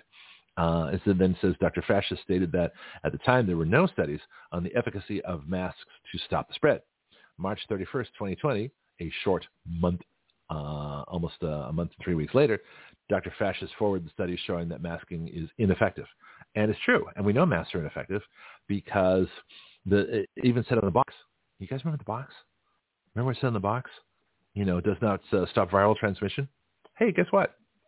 So all those masks out of China, all those blue masks everybody's wearing, wearing, and the cotton, of course, the cotton masks especially did nothing. It was like Dick Orace's wearing a handkerchief, right? And those things did nothing because uh, masks are a whole lot smaller than the spaces between a cotton fiber mask uh, and a blue paper mask or whatever those things were. Um, besides all the chemicals and parasites that were on them, you know, this is, uh, I'm not even going to go into it. Anyway, so the, article, the the court case says plaintiffs allege that Doctor Fascist's position on masking changed dramatically on April third. That's like uh, two months later, February, yeah, from February fourth, and all of a sudden April third, twenty twenty, when he became an advocate for universal mask mandates. Why? I'll tell you why. Because of control. Masks had nothing to do with health. They had everything to do with control and violating your constitutional rights and seeing what they could get away with.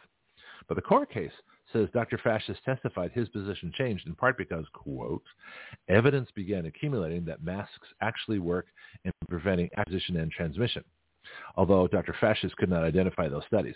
So in other words, he made it up. So this, so the judge is actually accusing him of making up stuff, which he did, because how can something uh, go from being completely ineffective in stopping a virus to being completely effective in stopping a virus when the thing itself does not change? And the answer is it can't. So they made that up. And why did they make that up? Because they needed to preserve COVID, and the best way to preserve COVID was to, to was to create fear, because fear suppresses the immune system. So the ultimate purpose of masks, social distancing, lying, switching to cases instead of deaths was so the C D C, N I H, F D A, fascist cabal of Doctor Doctor Fascist and the uh, the health Nazis, big government health, big pharma, and big tech was to create fear. That's what the masks are for. Masks are a fear creator. All right. Number six, Alex Berenson. Alex Berenson was a former New York Times science reporter and critic of government messaging about COVID nineteen vaccines. He was deplatformed from Twitter on August twenty-eighth, twenty twenty-one.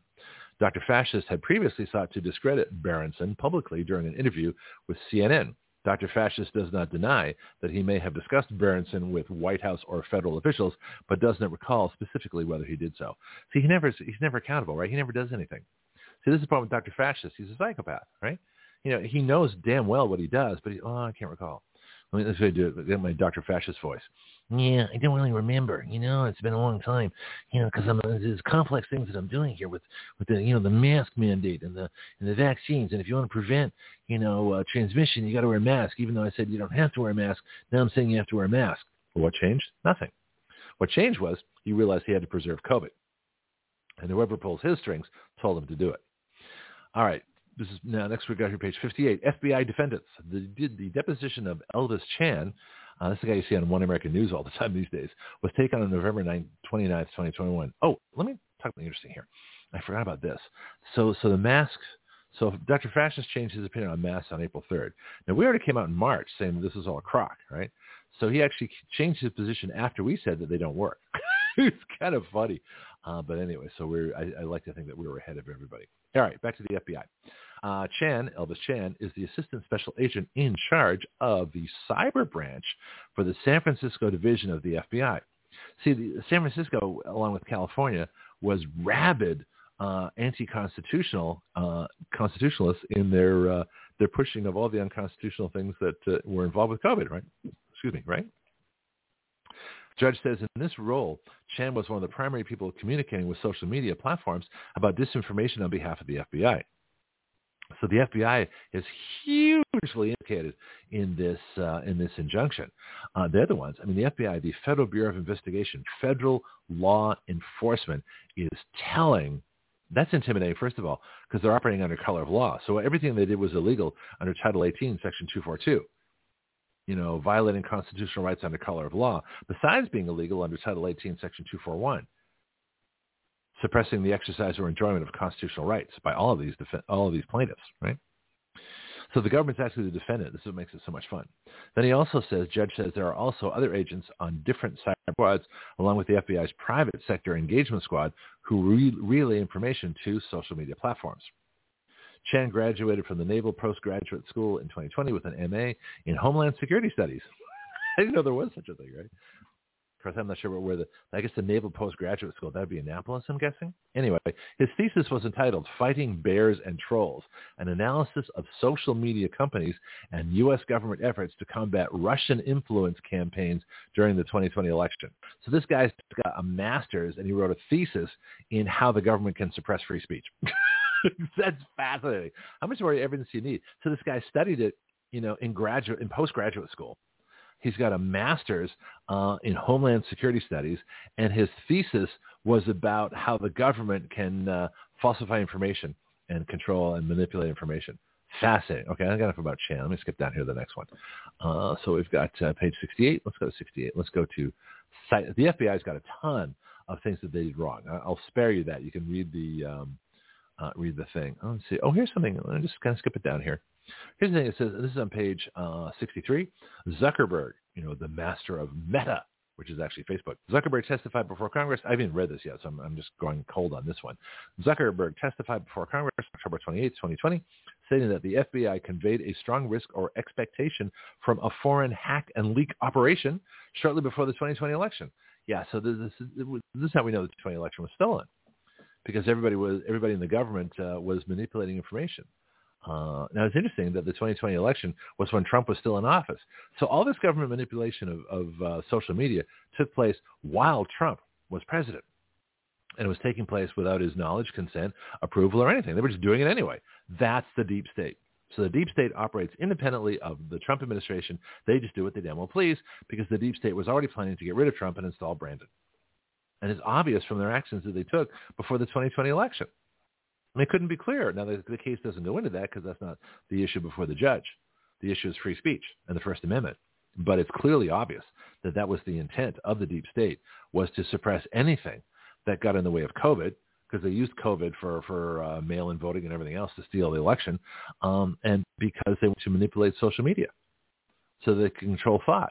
Well, they can't control my thought. And guess what? I'm still broadcasting. So there. All right.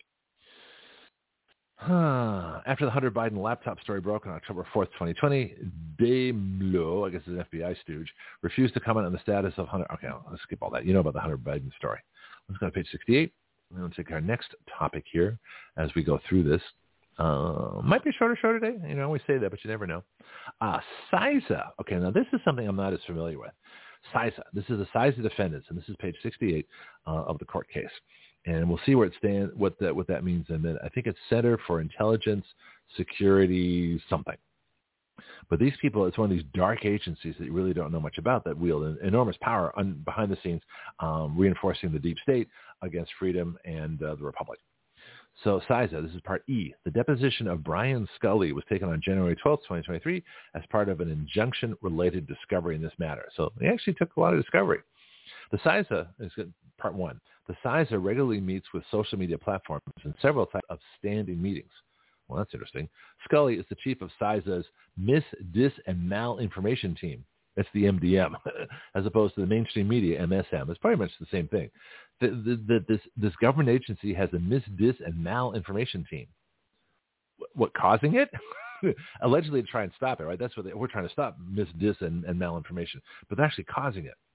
So taxpayers' money is actually paying the government to, to take away our free speech rights. It's fascinating. Anyway, this is prior to, and I can't say this, I'll say insurrectionist Brandon taking office. The M D M team was known as the Countering Foreign Influence Task Force, the C F I T F.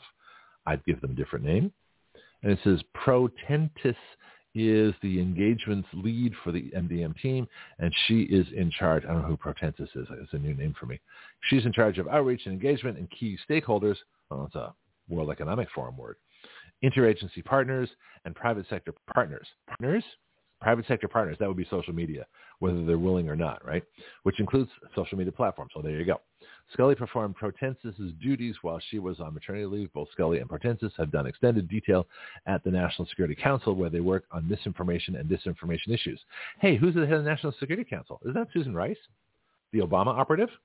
So Obama is all over this. Now, he hasn't said so. Judge Doughty has not pulled Obama into this, but Obama's fingerprints are all over this, you know, as the master of uh, constitutional disruption. You know, uh, Obama has no relationship with the Constitution, no f- faith or integrity when it comes to, uh, you know, I, even understanding what it means to be an American. This guy is a communist, Muslim, uh, terrorist, totalitarian dictator. He is probably the most dangerous person in the country today because he's running the country behind the scenes. And guess what? Both the Democrats and the Republicans are letting him get away with it. All right. Back to the Uh, Scully testified. All right, let me just get this too, so you know what size it is. So there's nothing more to gain here. I have a lot of material to cover. Uh, whether we get to the good stuff, we're not even there yet. Okay, so this, this is what he's doing is presenting evidence. Now, the evidence is presented, then he'll make the case a little bit later. So let's get to one more here. Uh, sixty-nine, sixty-nine. So let's get to the State Department, page seventy-eight. Yes, your State Department, the diplomacy folks, the folks that uh, run the embassies and the consulates, the folks that are there for foreign policy, the people that gave you Mao's communist China by withholding arms from uh, Chiang Kai-shek, the people that have totally, uh, the people that uh, under Hillary gave uh, Putin twenty percent of our uranium. This is your State Department, the people that are full of communists, full of insurrectionists, full of people that hate America, and totally worthless in terms of helping this country. Yet there they are. Page seventy-eight of the court case, State Department defendants, the G E C. What is that? It says Daniel Kimmage is the principal. It's all these people you've never heard of, right? So the deep state's full of deep people you never, you've never heard of. Daniel Kimmage is the principal direct deputy coordinator of the State Department's Global Engagement Center. That is the G E C. Never heard of them. The G E C's front office and senior leadership meets with social media platforms every few months, sometimes quarterly. I guess they're all buds, right? The meetings focus on the tools and techniques of stopping the spread of disinformation on social media, but they rarely discuss specific content that is posted. Additionally, G E C has a technology engagement team called T E T, remember the T E T offensive, right? That also meets with social media companies. The T E T meets more frequently than the G E C. So here's what I'm getting from all this. The uh, insurrectionist government, the coup, the deep state, has multiple departments, uh, multiple agencies in multiple departments. Let me say that again. Has multiple agencies in multiple departments. The State Department, the F B I, the Justice Department, the uh, C D C, the F D A, um, all these different groups, National Security Council, they all have their own social media control mechanism, every single one of them. What takes time to build that much infrastructure? So the question is, how long has this been going on? So we're not in the age of information anymore. We're in the age of disinformation. So let me go through a theory that uh, I came up with, and I'm going to be writing an article on this in a little bit. And let me make a little note of my time here, eight seventeen, just because I think this is going to be something that people may want to refer back to. Uh, and that is the, the the the psychopathy that these people are under. So I'm, last night I'm watching Um, Rob Schmidt is one of my favorite newscasters. He's on he's on Newsmax, Newsmax seven Eastern, six Central, five Mountain, four Pacific, P M. And he had a guest on. He had two guests on. He had Dennis Prager, who's you know sort of decent guy, who apparently wasn't really good at this particular argument. I wish I was up there on the news instead. But she had a woman named Crystal something. I forgot her last name, uh, who was the government stooge, and her job was basically to lie. And she was perfect at talking about the government lie that we have to protect the public interest by getting rid of misinformation. And I'm thinking about, how do you combat this kind of lie? Because this is obviously what they're really doing is taking out stuff that goes against, you know, their their power base and their their goals and their their their complete control of the country and their tyranny. So in other words, what they call misinformation is really the truth that fights the tyranny. That's what they're calling misinformation. So I'm thinking is, you know, how would you argue against somebody like this? And I came to the conclusion that you have to ask them a question. And the question I would have asked Crystal and any of these any other of these government stooges that says we have, like, or Jen Psaki, that are saying that um, we have to uh, protect the public from misinformation. I would ask them: is the government ever wrong? And the reason I ask the question, is the government ever wrong? Because in order to guard the public against misinformation, you have to always know what's true and what's misinformation, right? So if you say, if you ask the question, is the government ever wrong? There are two possible answers. Well, maybe three possible answers. Yes, no, or maybe. I haven't really thought about maybe. Let's talk about yes. Is the government ever wrong? Yes. Okay. If the government stooges answer, yes, the government can be, you know, is wrong, then you say, well, how can you control information and know what truth is if you make mistakes? What if you're wrong about something critical? Now, we all know there are, there are hundreds of thousands to millions of people that are walking around in this country today that were successfully treated with ivermectin or hydroxychloroquine, vitamin D three, vitamin C, and zinc. We know that because they're still around. Be interesting to do a poll. We also know that probably up to a million people were killed in hospitals uh, with remdesivir ventilator death marches. We know that, and we know that we can't talk to those people because they're gone. So if the government can be wrong, maybe they can be wrong about ivermectin and hydroxychloroquine, and if they are, they can cost a million lives.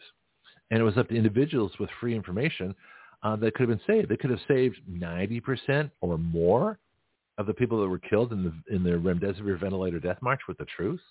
So yes, the government, the government can be wrong. And if they say yes, well, then you can't be, you can't be trusted uh, with any kind of, uh, of censorship of guarding information because you don't know what misinformation is. And what if you're, if you're wrong, you could also be, could you, you could also be the perpetrators of misinformation, either willingly or unwillingly. So therefore you cannot possibly be the guardians of what's public interest because you don't even know because you could be wrong.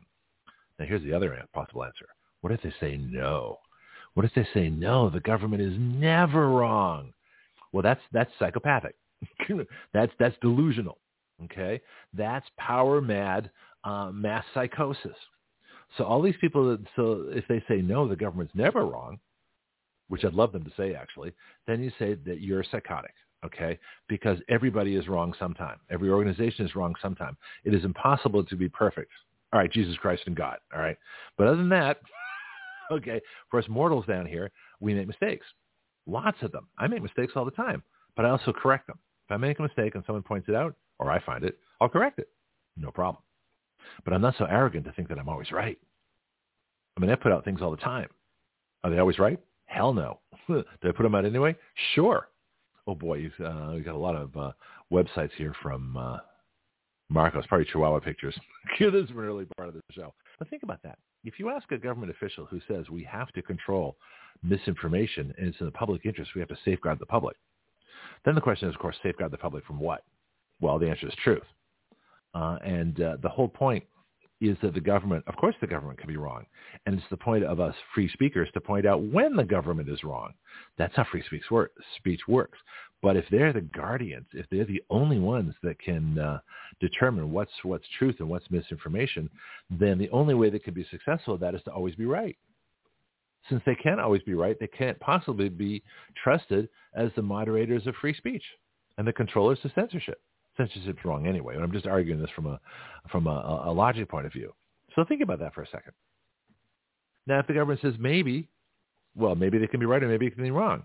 Well, if you don't even know, then you certainly can't be trusted. You can't even determine an answer.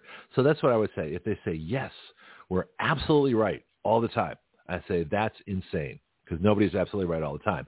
So that you've just defeated your argument. You cannot be trusted. You know, uh, being the guardians of uh, public of public safety, you know, through controlling mis- what you call misinformation. If they say no, they're never wrong, that's psychotic. That's irrational.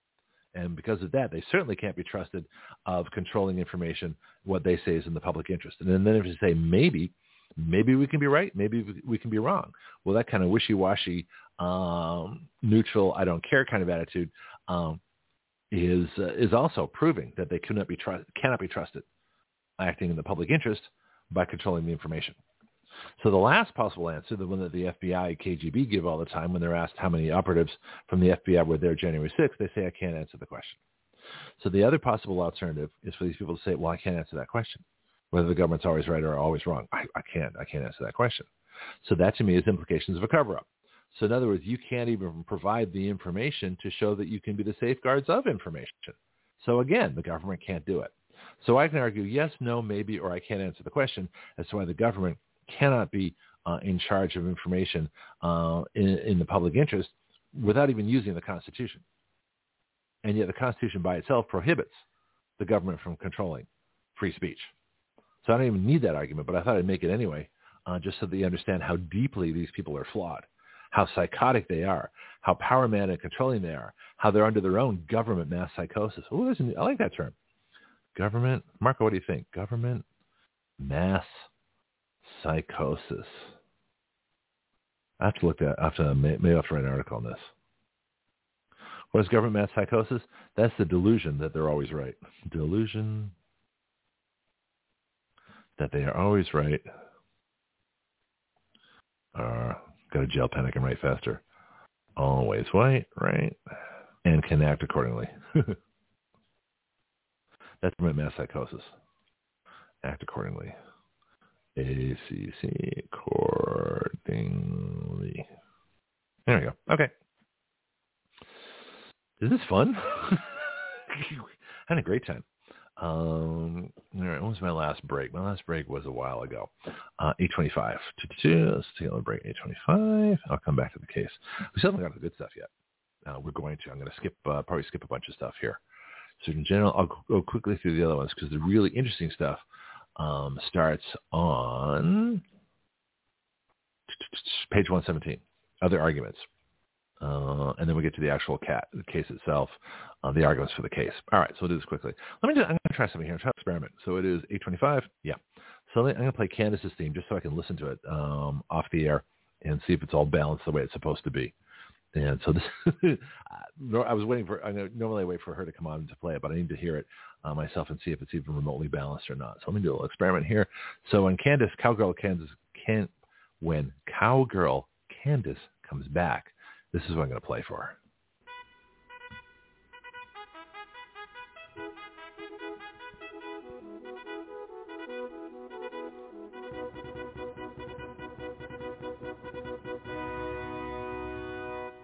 A spirited horse with mane streaming back, blonde hair glistening in the sun, it's Cowgirl Candace. With her faithful dog, Traveler, Cowgirl Candace takes you down the back trails, through the swamps, bayous, and forests of the Florida Panhandle. If you believe in the journey, that it's more important than getting there, then this is the report for you. So mount up, adventurers, take the reins, and let's go. Join us now for Believe the Journey with Cowgirl Candace.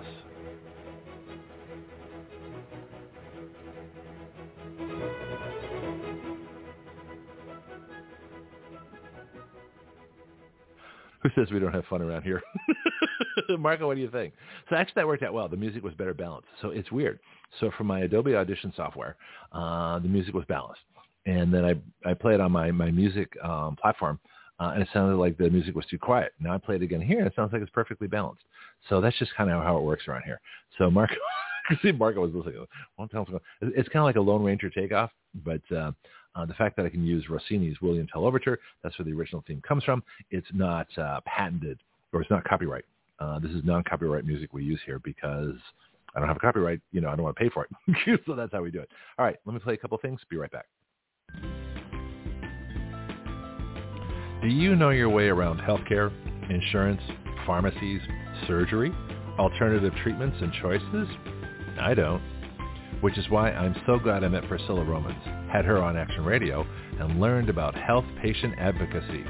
She is the founder of GraithCare. And now as an affiliate of GraithCare, we are proud to offer through our discount code, W Y L, which stands for Write Your Laws, a ten percent discount. GraithCare saves you both time and money. They provide medical advocacy, consultation, advice, and recommendations nationwide. Their website is Graith Care dot com. That's G R A I T H care dot com. You can email them at graithcare.adm at gmail dot com or call them at four six nine, eight six four, seven one four nine. That's four six nine, eight six four, seven one four nine. GraithCare, better health through better knowledge and advocacy.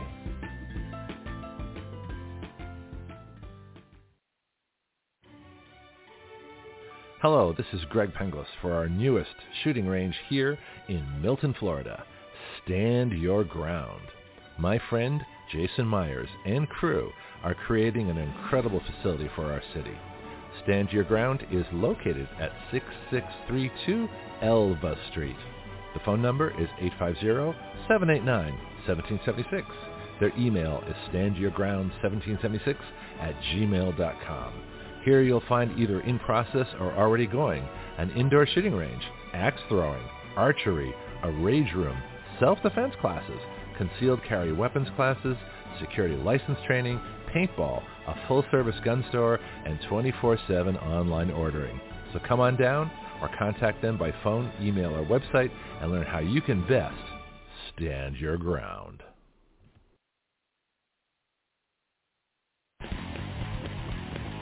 This is Greg Penglis for Strikeforce, your source for pure energy. Strikeforce is a concentrated energy drink that turns a half liter of your favorite beverage into an energy drink. You make your energy drink yourself. Action Radio is an affiliate of Strikeforce, so our listeners get a twenty percent discount. All you do is add our code W Y L to the discount code window at checkout. W Y L comes from our website, Write Your Laws. So you can get your energy drink, a twenty percent discount, and help Action Radio change the relationship of we the people to our government. Not bad. Strikeforce is at Strikeforce Energy dot com. That's Strikeforce Energy dot com. Start your engines.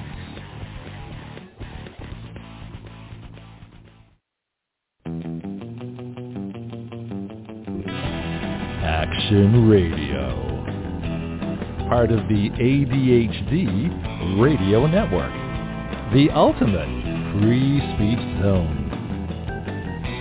We the people give our consent to be governed through writing the laws by which we are governed, and have the power through juries to nullify the laws by which we do not consent to be governed. At Action Radio, we don't report the news. We are the news. Every other show reports what has happened. We talk about what can happen. From the questions no one has thought to ask, to the answers no one has thought to consider, to the actions no one has dared to take. That is Action Radio.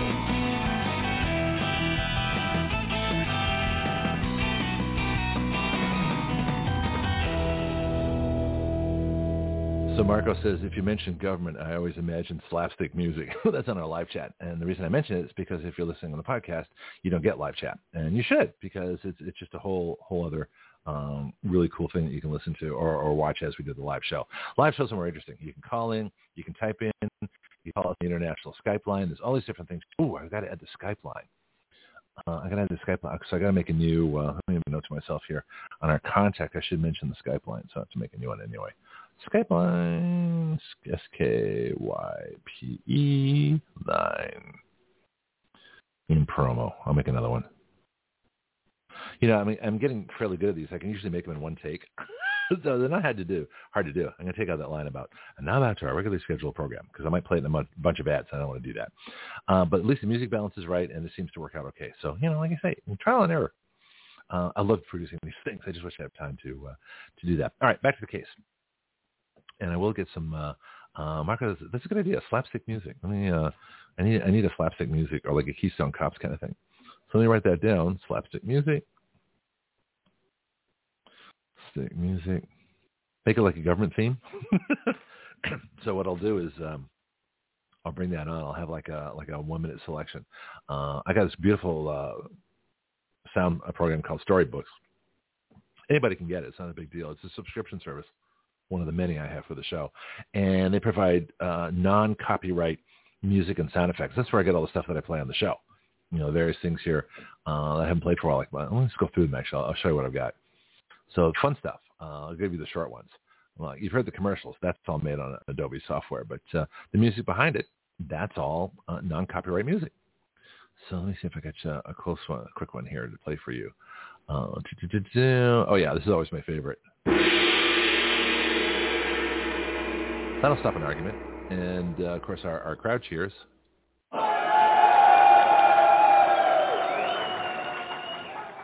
The hotel bell. Uh, the infamous. If you listen to uh, Wendy's Oh My God report, I won't play it just because I, that's kind of like reserved. But I, I have this phone ring. Marcos of the eighties need their phone phone ring back, so I got that too. I got all these different sound effects and things here. Uh, I'll get more because they're kind of fun. You never know when you're going to need them. But uh, yeah, all this stuff's here. It's all from uh, from storybooks. Great, uh, great website. All right, let's get back to the uh, the court case. And again, I think I've got the rest of the show. So, uh, we'll see. All right. So where am I up to, up to now? I've got page seventy-eight. seventy-eight is on my guide, State Department. Yeah. So I talked about a little bit about that. Uh, I think I've had enough of the State Department. That, uh, yeah, it's pretty bad stuff. So we'll skip that. Let's get to the next one. Uh, page eighty. Who's on page? E I P. Oh, this is interesting. This is... Um, Some office, I think it's called the, uh, we'll see where it's defined earlier. Uh, see if I can, yeah, it's also part of the State Department. So I think it's electronic something integration project or something. No, it's, it's the, oh, I know what it is. It's the election integrity project from the State Department, right? In other words, oh, you got to have that Russian disinformation. You know, Trump's an agent of Russia, uh, Russia hoax, Russia, Russia, Russia. Yeah, it's a bunch of B S.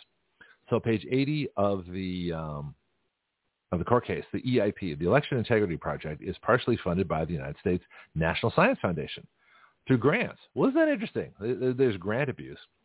And it said, the judge says, like its work with SISA, the E I P, the Election Integrity Project, according to DRESTA, I guess they were mentioned earlier, was designed to get around unclear legal authorities, including very real First Amendment questions.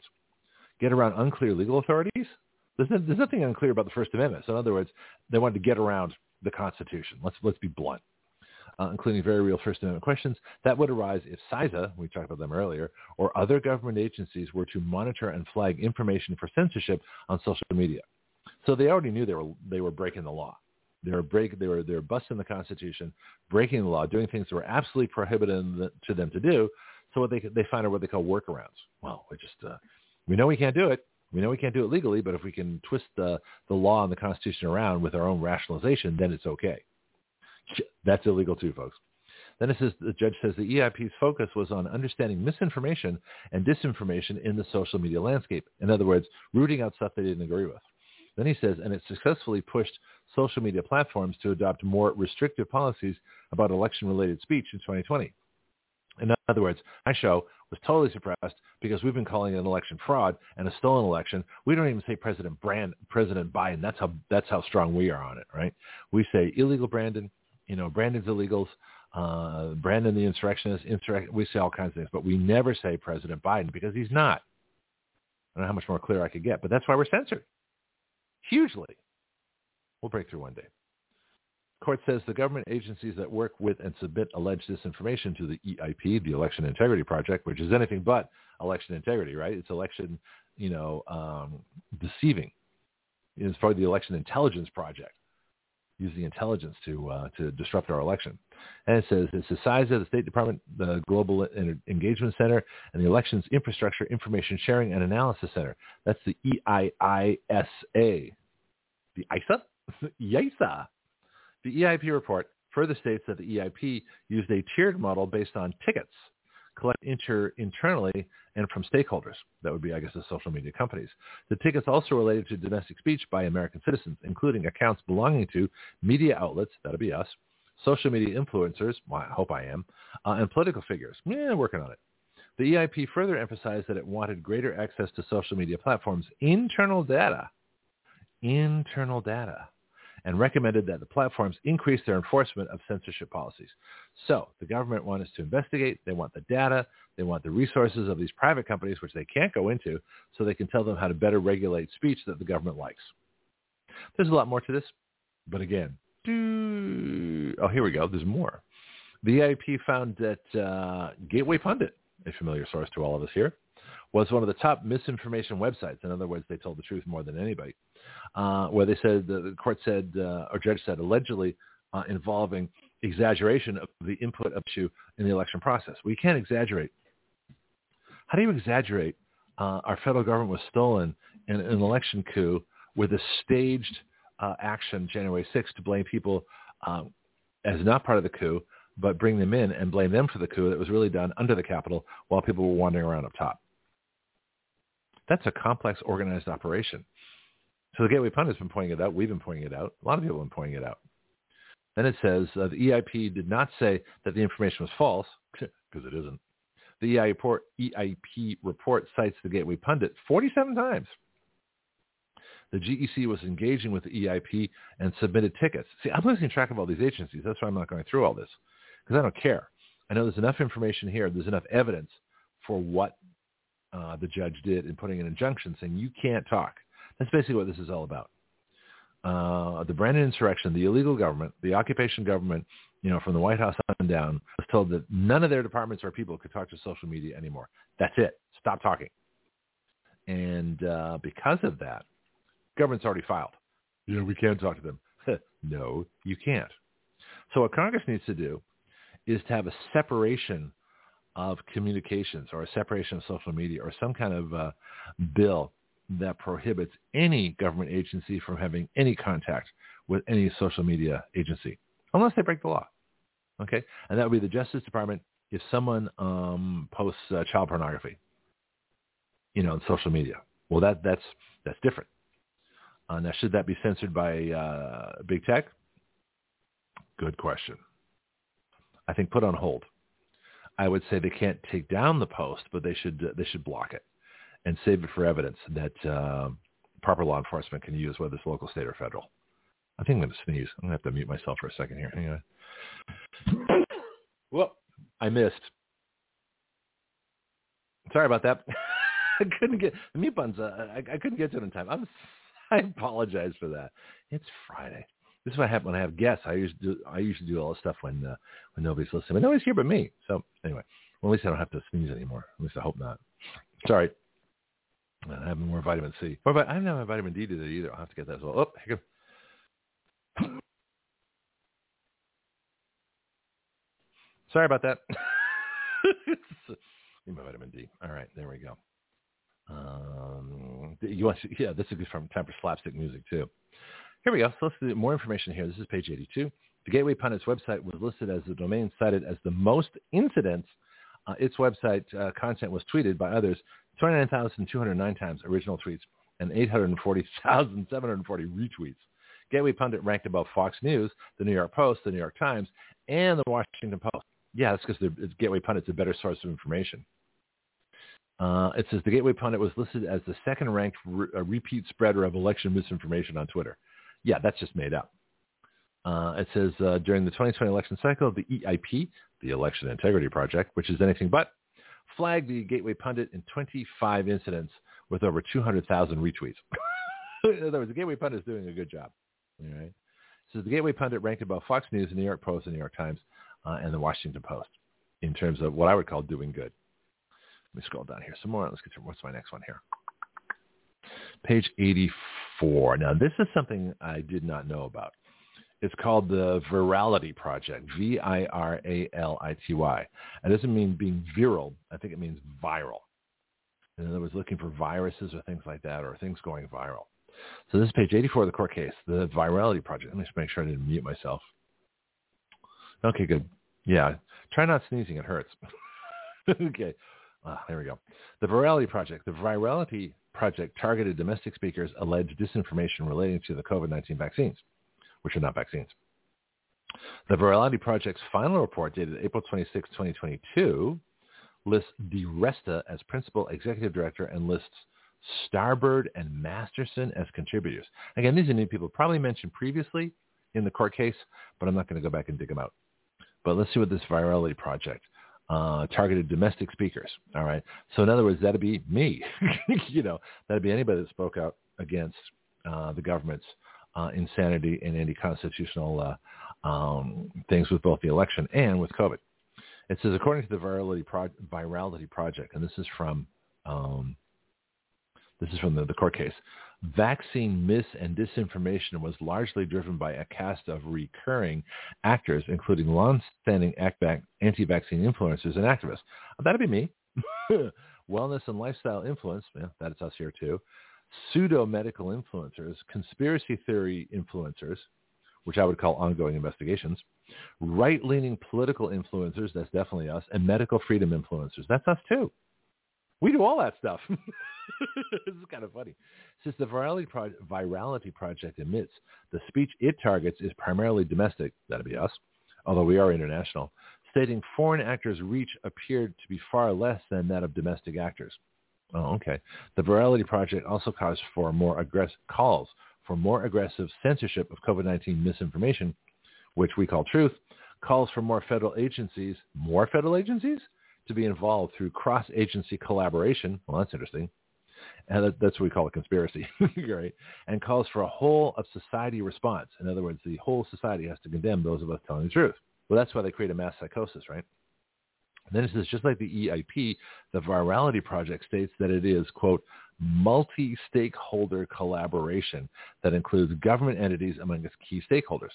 The Virality Project targets ta- tactics that are not necessarily false, including hard-to-verify content, alleged authorization sources, uh, uh, organized outrage, and sensationalized misleading headlines.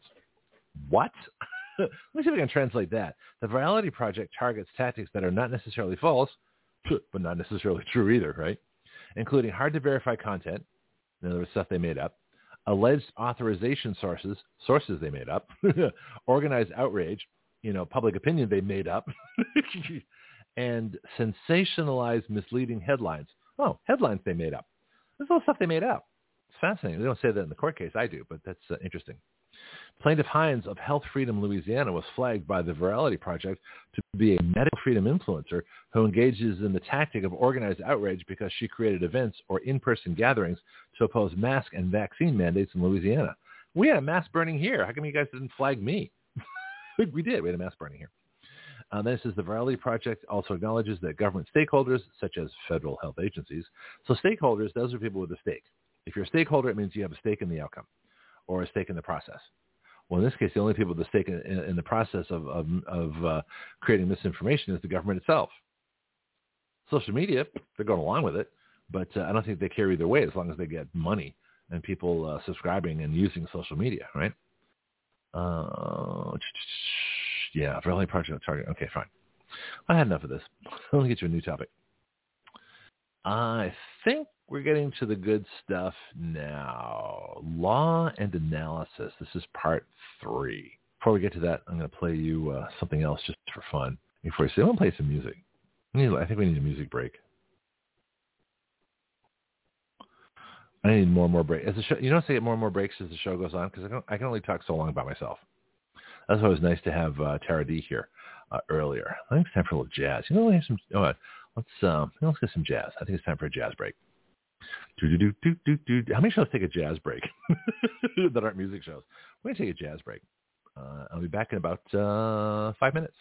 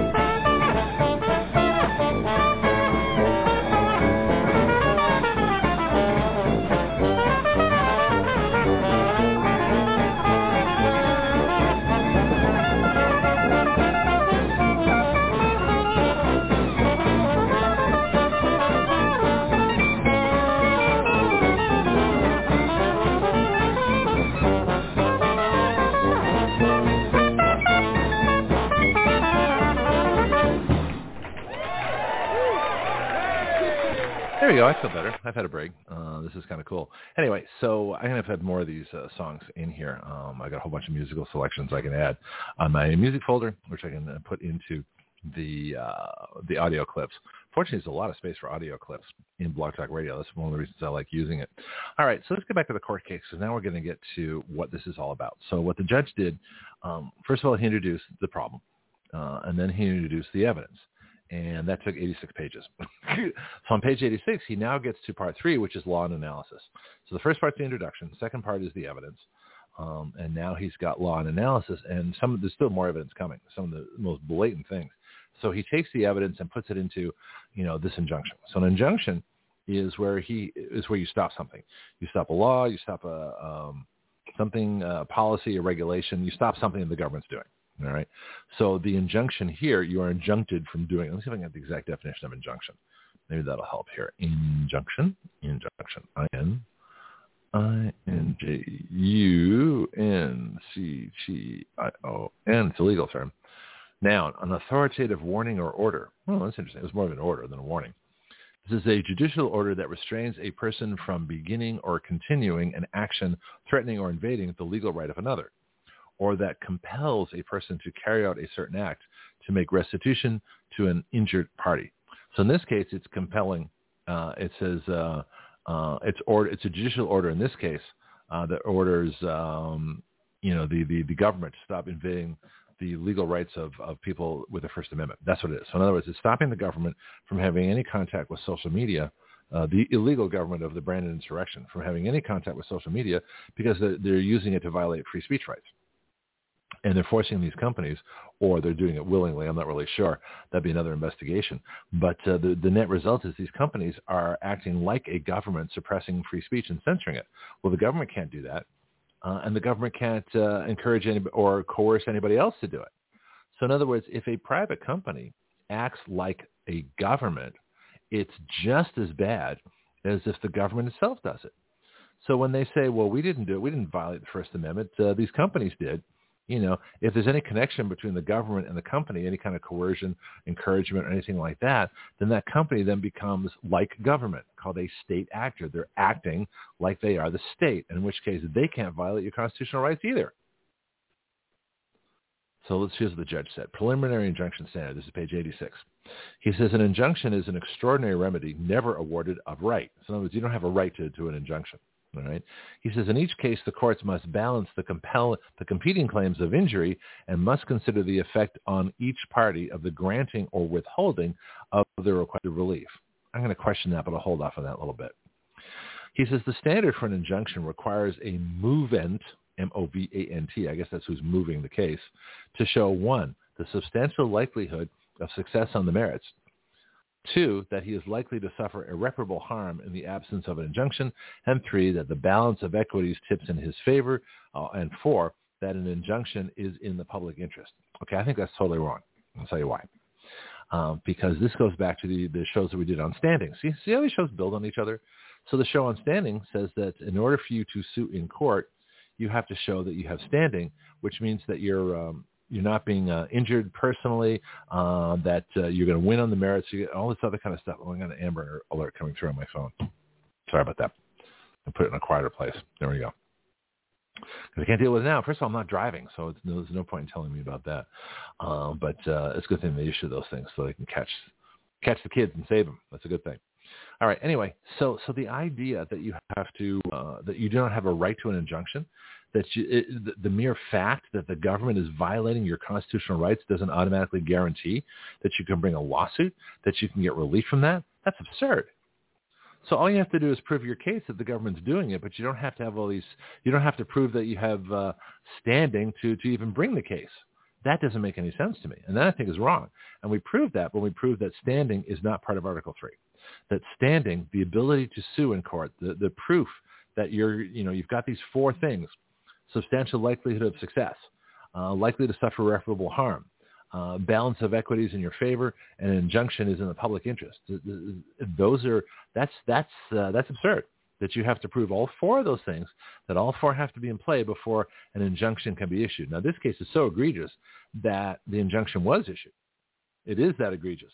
But all that you should be should have to prove uh, is uh, Title eighteen, Section two forty-one, that a conspiracy exists of two or more persons to suppress the exercise or enjoyment of any constitutional right. That's federal law. Title eighteen, Section two forty-one. Look it up. Title eighteen, Section two forty-two. If any government entity acts under color of law, in other words, a law enforcement type ability, which we've proven all these folks are doing, F B I, State Department, C D C, the White House, all these people that are defendants in these lawsuits, they're all acting under color of law, saying you have to do this or you're breaking the law, which in fact, they're breaking the law in the process of telling others they're breaking the law. So this is this is where the judge screws up. Even though he does the right thing, he comes about it in such a long way that it required a one hundred fifty-six page or one hundred fifty-five page opinion when it should have required five pages. You know, because he has to go through all these mental gyrations and legally stupid things to prove that these people even have a court case to bring a court case. So let's go through them one by one. So in order to bring a, a standard, in order to bring a court case, you have to go through the, these tests, the preliminary injunction standard. In other words, the, gov- the, the, the judge will not issue an injunction to stop Brandon from breaking the law uh, until four tests are met. First one, the substantial likelihood of success on the merits. So in other words, unless, and this is before the case even happens, right? So this is part I don't understand. So how do you know until you have the case whether you're likely to succeed on the merits? So in other words, you have to prove the case before you prove the case. Well, that's absurd. Second point, that he is likely to suffer irreparable harm in the absence of an injunction. Well, violating a constitutional right doesn't always cause irreparable harm, but it, it most certainly causes harm. But what's the standard of irreparable harm? So in other words, unless the violation is so egregious, so, so serious, so devastating that it causes irreparable harm, you still can't bring the case. So you have to prove that you're going to be successful. You have to prove irreparable harm. And then the balance of equities tips in your favor. What are equities? That's money. Okay. So, so, or I guess, uh, what about equality? So in other words, you're not equal under the law. So you're not equal to the government. You have to prove equity. And then it says that an injunction is in the public interest. Well, what if the exercise of, uh, of your constitutional rights is not in the public interest? And who's to say what the public interest is? How do you prove it's in the public interest? Well, the government tells you what's in the public interest. Uh, they think gun control, gun control is in the public interest, even though it completely violates the Second Amendment. So what if what if the argument, the government brought an argument that said that uh, gun control is in the public interest because we're just trying to keep the streets safe, even though we know they're releasing criminals and the law-abiding aren't causing the problem. And the law-abiding is who the Second Amendment is for. The uses of firearms are divided up into criminal uses and legal uses. Well, assuming that the, the law-abiding are, are keeping and bearing arms for legal purposes, okay. But uh, is it? A, it's an interesting question. Is it a crime for criminals to keep and bear arms as long as they don't use them? Well, the presumption is they're going to use them. So I don't know. We'll, we'll, we'll take that one up another time. That's a, it's an interesting question. But the idea that um, you have to prove irreparable harm, uh, that the balance of equities tips in your favor. What if they don't?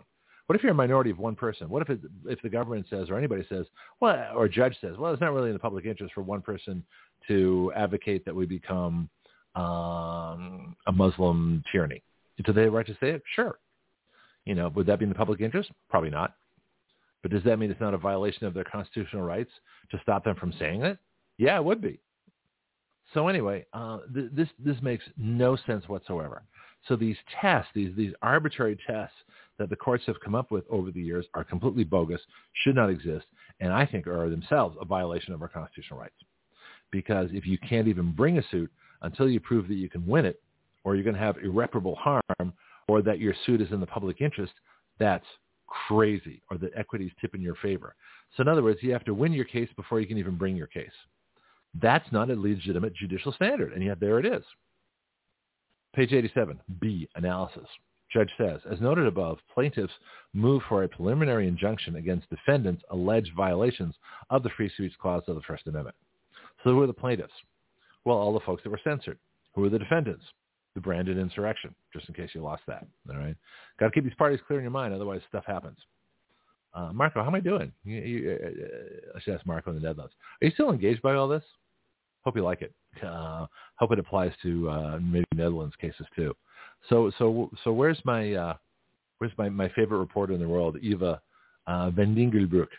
You know, the most beautiful woman on the planet today, and probably one of the smartest. And that's why I want to talk to her about legal philosophy. So we got to get her, got to get her on the show sometime. All right, B, analysis, page eighty-six, eighty-seven. As noted above, plaintiffs move for a preliminary injunction Uh, against defendants' alleged violations of the Free Speech Clause of the First Amendment. Plaintiffs assert, plaintiffs assert that they are likely to succeed on the merits of their First Amendment claims because defendants have significantly encouraged and or coerced social media companies into removing protected speech from social media platforms. See, the irony is that the plaintiffs meet all those ridiculous criteria, but they shouldn't have to. Anyway, judge says plaintiffs also argue that failure to grant a preliminary injunction will result in irreparable harm because the alleged First Amendment violations are continuing, or there are a substantial risk, or there is a substantial risk that future harm is likely to occur. Yeah, um, my business, Action Radio, the Action Radio Citizen Legislature, is suffering irreparable harm because I cannot market my business on social media. I am being suppressed. So I want to be part of this case because I want them to pay the damages they have done to Action Radio by suppressing me, by not allowing me to market my company on, on social media. That is irreparable harm. So I'm suffering irreparable harm right now because I'm not broadcasting to millions of people that I otherwise would. Maybe hundreds of thousands. We'll see. Anyway, maybe millions is a bit of an exaggeration, but we'll get there. We'll be bigger than C N N. Shouldn't be too tough. Then it says plaintiffs maintain that the equitable factors and public interest weigh in favor of protecting their First Amendment rights to freedom of speech. Well, that shouldn't matter. You don't have to have equitable factors in public interest. The fact that the First Amendment exists is all that's needed to protect free speech. That is a God-given right that even if it didn't exist in the Constitution, it would still be a, a guaranteed right. Freedom of expression, freedom of speech is the most basic freedom we have. The freedom to say what you want and not have government coercion or repercussion. That's basic to freedom in any country. Then it says, finally, plaintiffs move for a class certification under Federal Rule of Civil Procedure twenty-three. In response, defendants maintain that plaintiffs are unlikely to succeed on the merits for a myriad of reasons. Defendants also maintain plaintiffs lack Article three standing to bring the claims levied herein, and plaintiffs have failed to show the irreparable harm uh, because the risk of future in- injury is low, and that the equitable factors and public interest weigh in favor of allowing defendants to continue enjoying permissible government speech. Allowing defendants to continue enjoying permissible government speech. See the tangled web here? This is the problem with requiring all these tests in order to prove that you can win your case before you can bring your case. I mean, the whole point of a case is you don't know if you can win it, but you bring it anyway. Now, does that mean you can have frivolous cases? No.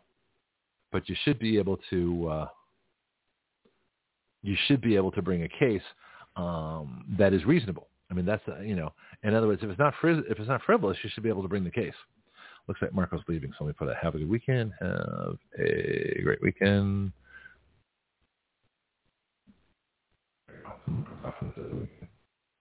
Um, but um, he missed he missed some of the show. Well, you know, catch it. Catch it when you when you can. That's what we do podcasts for. That's how you can always catch the show. That's what we do here. All right, so let's do this. Let's do this. I don't know how much I want to go into this. I think I want to skip some stuff here. But you get the idea. So in other words, um, I'm not going to go through all, all, you know, much more of this analysis because it, it's kind of crazy. Uh, okay, each argument will in turn will be addressed below. Yeah, it's a lot of evidence here. Uh, so here are the defendants. Hmm. First Amendment claim against the White House defendants, Surgeon General defendants, C D C defendants, F B I defendants, N I A I D defendants, C I S A defendants, State Department defendants. Uh, in ruling on the motion for a preliminary injunction, it is not necessary that the applicant demonstrate an absolute right to relief. It need only establish a probable right. Okay, so this is where, this is where the courts get into stupid stuff. All right, now we get into the good stuff. What page am I on now? Page eighty-eight. Let's see if that's in my list. Ah, plaintiff's First Amendment case. Okay, so this is where the judge gets it wrong. Even though he does the right thing with the injunction, his reasoning Uh, opens up a can of worms for future lawsuits. He says in, in Section A, plaintiff's First Amendment claims. He says the free speech clause, that's of the First Amendment to the Constitution, prohibits only government abridgment of speech. That's not true. It's not true. If your speech is abridged uh, by any authority, why does it have to be government? You know, I mean... Uh, There are lots of places where free speech is abridged, but the whole idea of the First Amendment is really a prohibition on government. But the difference is when government uh, encourages people to act like government. And so I would I would disagree with that, which raises the question: can school kids, private schools, do private school kids free speech right? Now, how's that for a question? It's like uh, okay, looks like I just got a message from Candace. She'll catch up next week. That's cool. Uh, at least now her theme works. So I'll keep that one. I'm going to redo my theme. Um, I may um, redo the one on uh, on promotions. I'm going to make it a little shorter, I think. Anyway, so the idea that the free speech clause only prohibits, uh, prohibits government abridgment of speech, I'm not sure about that. What about a corporation? It's an interesting question. Can you take a knee uh, during the national anthem? I'd say not in the corporate uniform or while you're doing corporate business, but you can take a knee any other time the national anthem is played when you're out of uniform. Sure. Uh, that's free speech. Anyway, let's, let's just go with what the judge says. The free speech clause prohibits only government abridgment of speech.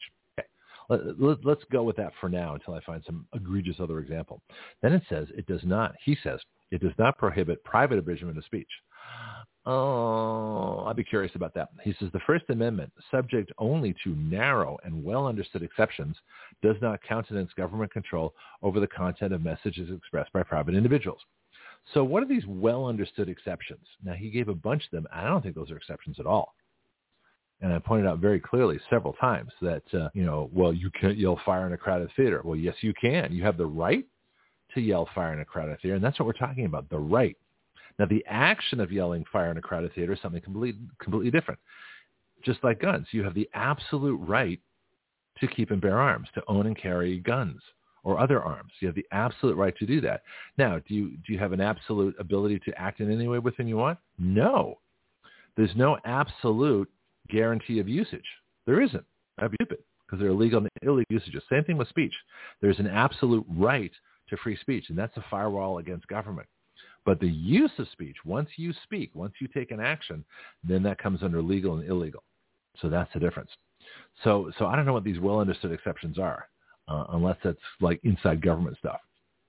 And then he says, uh, he says, does not, but the First Amendment does not countenance government control over the content of messages expressed by private individuals. Okay. He says, at the heart of the First Amendment lies the principle that each person should decide for himself or herself the ideas and beliefs deserving of expression, consideration, and adherence. Absolutely right.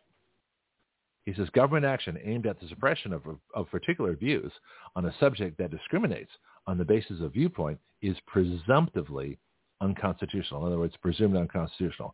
He's absolutely right again. The First Amendment guards against government action targeted at specific subject matter, a form of speech suppression known as content-based discrimination.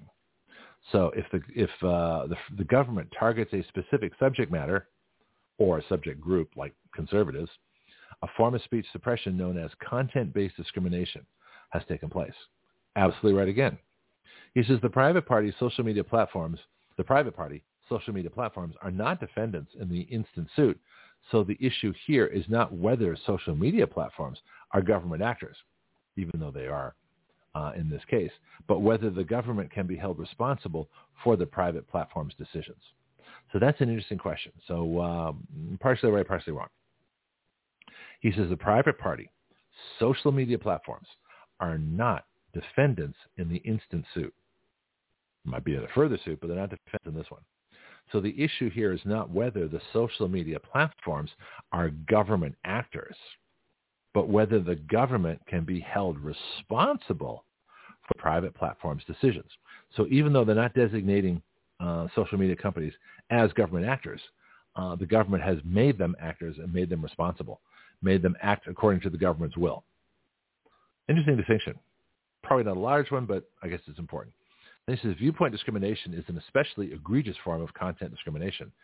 Viewpoint discrimination, in other words, picking out conservatives, right?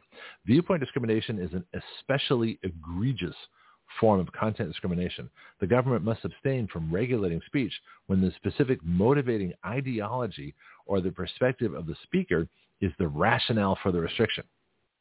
This is good stuff. He says strict scrutiny is another one of those bogus tests, right? Strict scrutiny is applied to viewpoint discrimination. He says the government may not grant the use of a forum to people whose views it finds acceptable, but deny use to those wishing to express less favored or more controversial views. In other words, the government can't play favorites. They can't allow speech, uh, encourage speech that they approve of, and uh, suppress speech that they don't approve of. That's simply illegal. It says uh, if there is any, if there is a bedrock principle underlying the First Amendment, it is that the government may not prohibit the expression of an idea simply because society finds the idea itself offensive or disagreeable. So in other words, the whole point of free speech is that uh, it's free, that nobody needs to protect, you know, nice speech. Oh, kittens are cute. Okay, no one cares about that. Well, that's a nice statement. Kittens are cute, okay? But that's not going to ruffle anybody's feathers, except maybe a bird, but that's a different story. But this is the most important thing. He says if there is a bedrock principle underlying the First Amendment, it is that the government may not prohibit the expression of an idea simply because society finds the idea itself offensive or disagreeable. In other words, there's no right to, to uh, not be offended. Okay? You cannot, and the government cannot, no one can suppress free speech just because someone finds it offensive. That's the speech that's protected the most. It is the speech that offends that should be protected the most, okay? Because it may be the most valuable. You don't know. Then it says the benefit of any doubt must go to protecting rather than stifling speech. He's got some more stuff here. He says significant uh, uh, encouragement and coercion to determine whether plaintiffs are, all right, I'm going to hold it up here, page eighty-nine. Page eighty-nine. So we'll take a break right here. There we go. So let's put in break. Okay, so this is where I'm going to stop it because I'm tired of reading. You're probably tired of hearing my voice. I don't want to talk. I, I'm going to play one of my uh, my favorite interviews here. So this is where we break, and I'll put uh, and I'll put later here Monday. I'm going to pick this up Monday. Such an important case uh, that I want I want to continue this Monday, my hour before Jonathan and uh, Dorothy gets here. So let's do that. Let's take a break here. Let's take a break there. Let's get to. For the last forty-five minutes, I do have an interview uh, from W E B Y that I have. I always have one handy just for occasions like this when I have more show and I don't want to talk anymore because I'm tired. I've been I've been going all out here a lot. So a friend of mine, uh, Charlotte Davis, um, actually someone I've lost touch with, so I got to get her back. Um, this is from uh, April seventh of twenty seventeen. This is a W E B Y interview. Uh, that would be fifteen thirty a.m. W E B Y, Northwest Florida's news and talk leader. That was the station that gave me my first full-time job in radio, and loved it. would have, would still be there today uh, if I could, but uh, since the station was sold and is no longer W E B Y, um, that kind of ended that.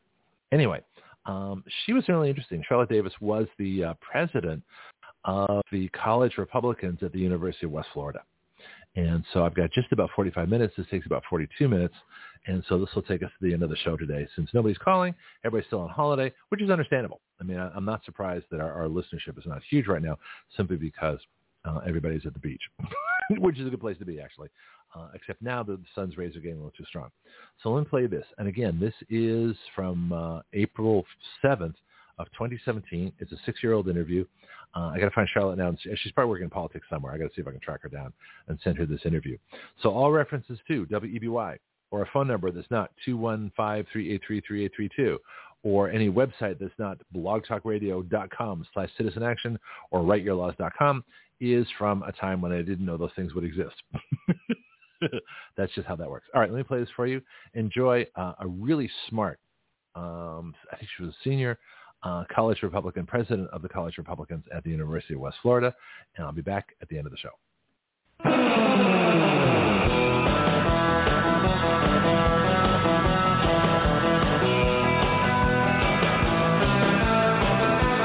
You didn't know we danced here, did you, Charlotte? This is the Action Radio Hour. This is Greg Penglis with my special guest here, who I shall introduce in just a little bit. fifteen thirty W E B Y, Northwest Florida's Talk Radio. Phone numbers to call in, six two three, one three three zero, six two three, one three three zero. Outside our area code, eight five zero, six two three, one three three zero. Expect lots of calls and lots of interaction here. Let's get our guest introduced right now. She is a student at the University of West Florida. She is studying political science, most likely headed to a career in politics.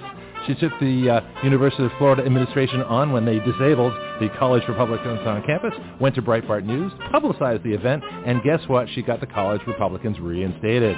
Please welcome our special guest, the president of the U W F College Republicans, Miz Charlotte Davis. Hey, Greg. Thanks so much for having me here today. I really appreciate coming. Wait for the applause to die down a little bit. Isn't that fun? It is fun. So that's our intro. Yeah. So we've been having a great time here. So a lot of this is, is brand new stuff in a little bit. But tell me a bit about the College Republicans, who you are, what you do, what you want to do. Just kind of give people an idea of that. Yeah, so uh, the U W F College Republicans are an active group on the University of West Florida campus. We're a group of millennial students made up of mostly Republicans. We do have a couple of stray libertarians that we're trying to pull onto our side, uh, but we do appreciate all the support from the community. Uh, we participate in events over the year uh, trying to put the conservative movement onto um, a very liberal campus and um, make sure that students know that it is okay to be a conservative even though you're not a rich white old man. That's funny. It's interesting you should say that because this is a very conservative area. Oh, for sure. You know, and I came from the Bay Area, which is ultra-socialist. In fact, you called in when we had uh, Jose Diaz, uh, who's the president of the University of California, yeah. Berkeley College Republicans. He's in He's in the really, not only is the college liberal, but the entire area is liberal. So how does your university fit with a conservative area and a liberal university? How's that working out? It's actually very interesting. So uh, we... Uh, Whenever we we faced uh, some pushback from the liberal administration, we had a lot of outreach from the community coming in to say, well, there's no way that there is a liberal administration on the U W F campus. We're in a we're in a red area. What are you talking about? Um, but we did go ahead and go with the uh, uh, the um, Breitbart News. Yeah, I want to hear the whole story of how they, they tried to disable you. What was the claim yeah. that they wanted to get rid of you? How did they do that, and how did that come about? And then yeah, so we, get into Breitbart. We had a administrator that actually looked me in the eye and said, we will not be putting you on campus as an active organization until you get better leadership into your organization. Is that like hate speech? I mean, where's the where's no. the tolerance? Where's the diversity? There is none. I can tell you that much. There okay. is no. Interesting. Uh, there's no diversity whenever it comes to the the left mainstream. So um, what we really do appreciate, though, is whenever we did reach out into the community, we just had a lot of them finally open their eyes to see that not everyone in the in the panhandle is a conservative, right-wing, staunch uh, Republican. Yeah. How did that um, how does that work on campus with uh, with the other student groups? Was were there any other groups that were disabled the same way you were, or uh, or they just sort of single out the conservative groups, and, and uh, is there an active move to do that, or what are they doing? It was really interesting. They said that there were some other groups that were disabled, but we never heard from them. We never heard if they were reinstated as we were. Okay. So uh, we do still feel that it it was a direct attack on us, um, but we have heard the apologies from the administration. We have heard the sincere apologies directly from uh, the administrator that, that spoke to me in the manner that he did. Yeah.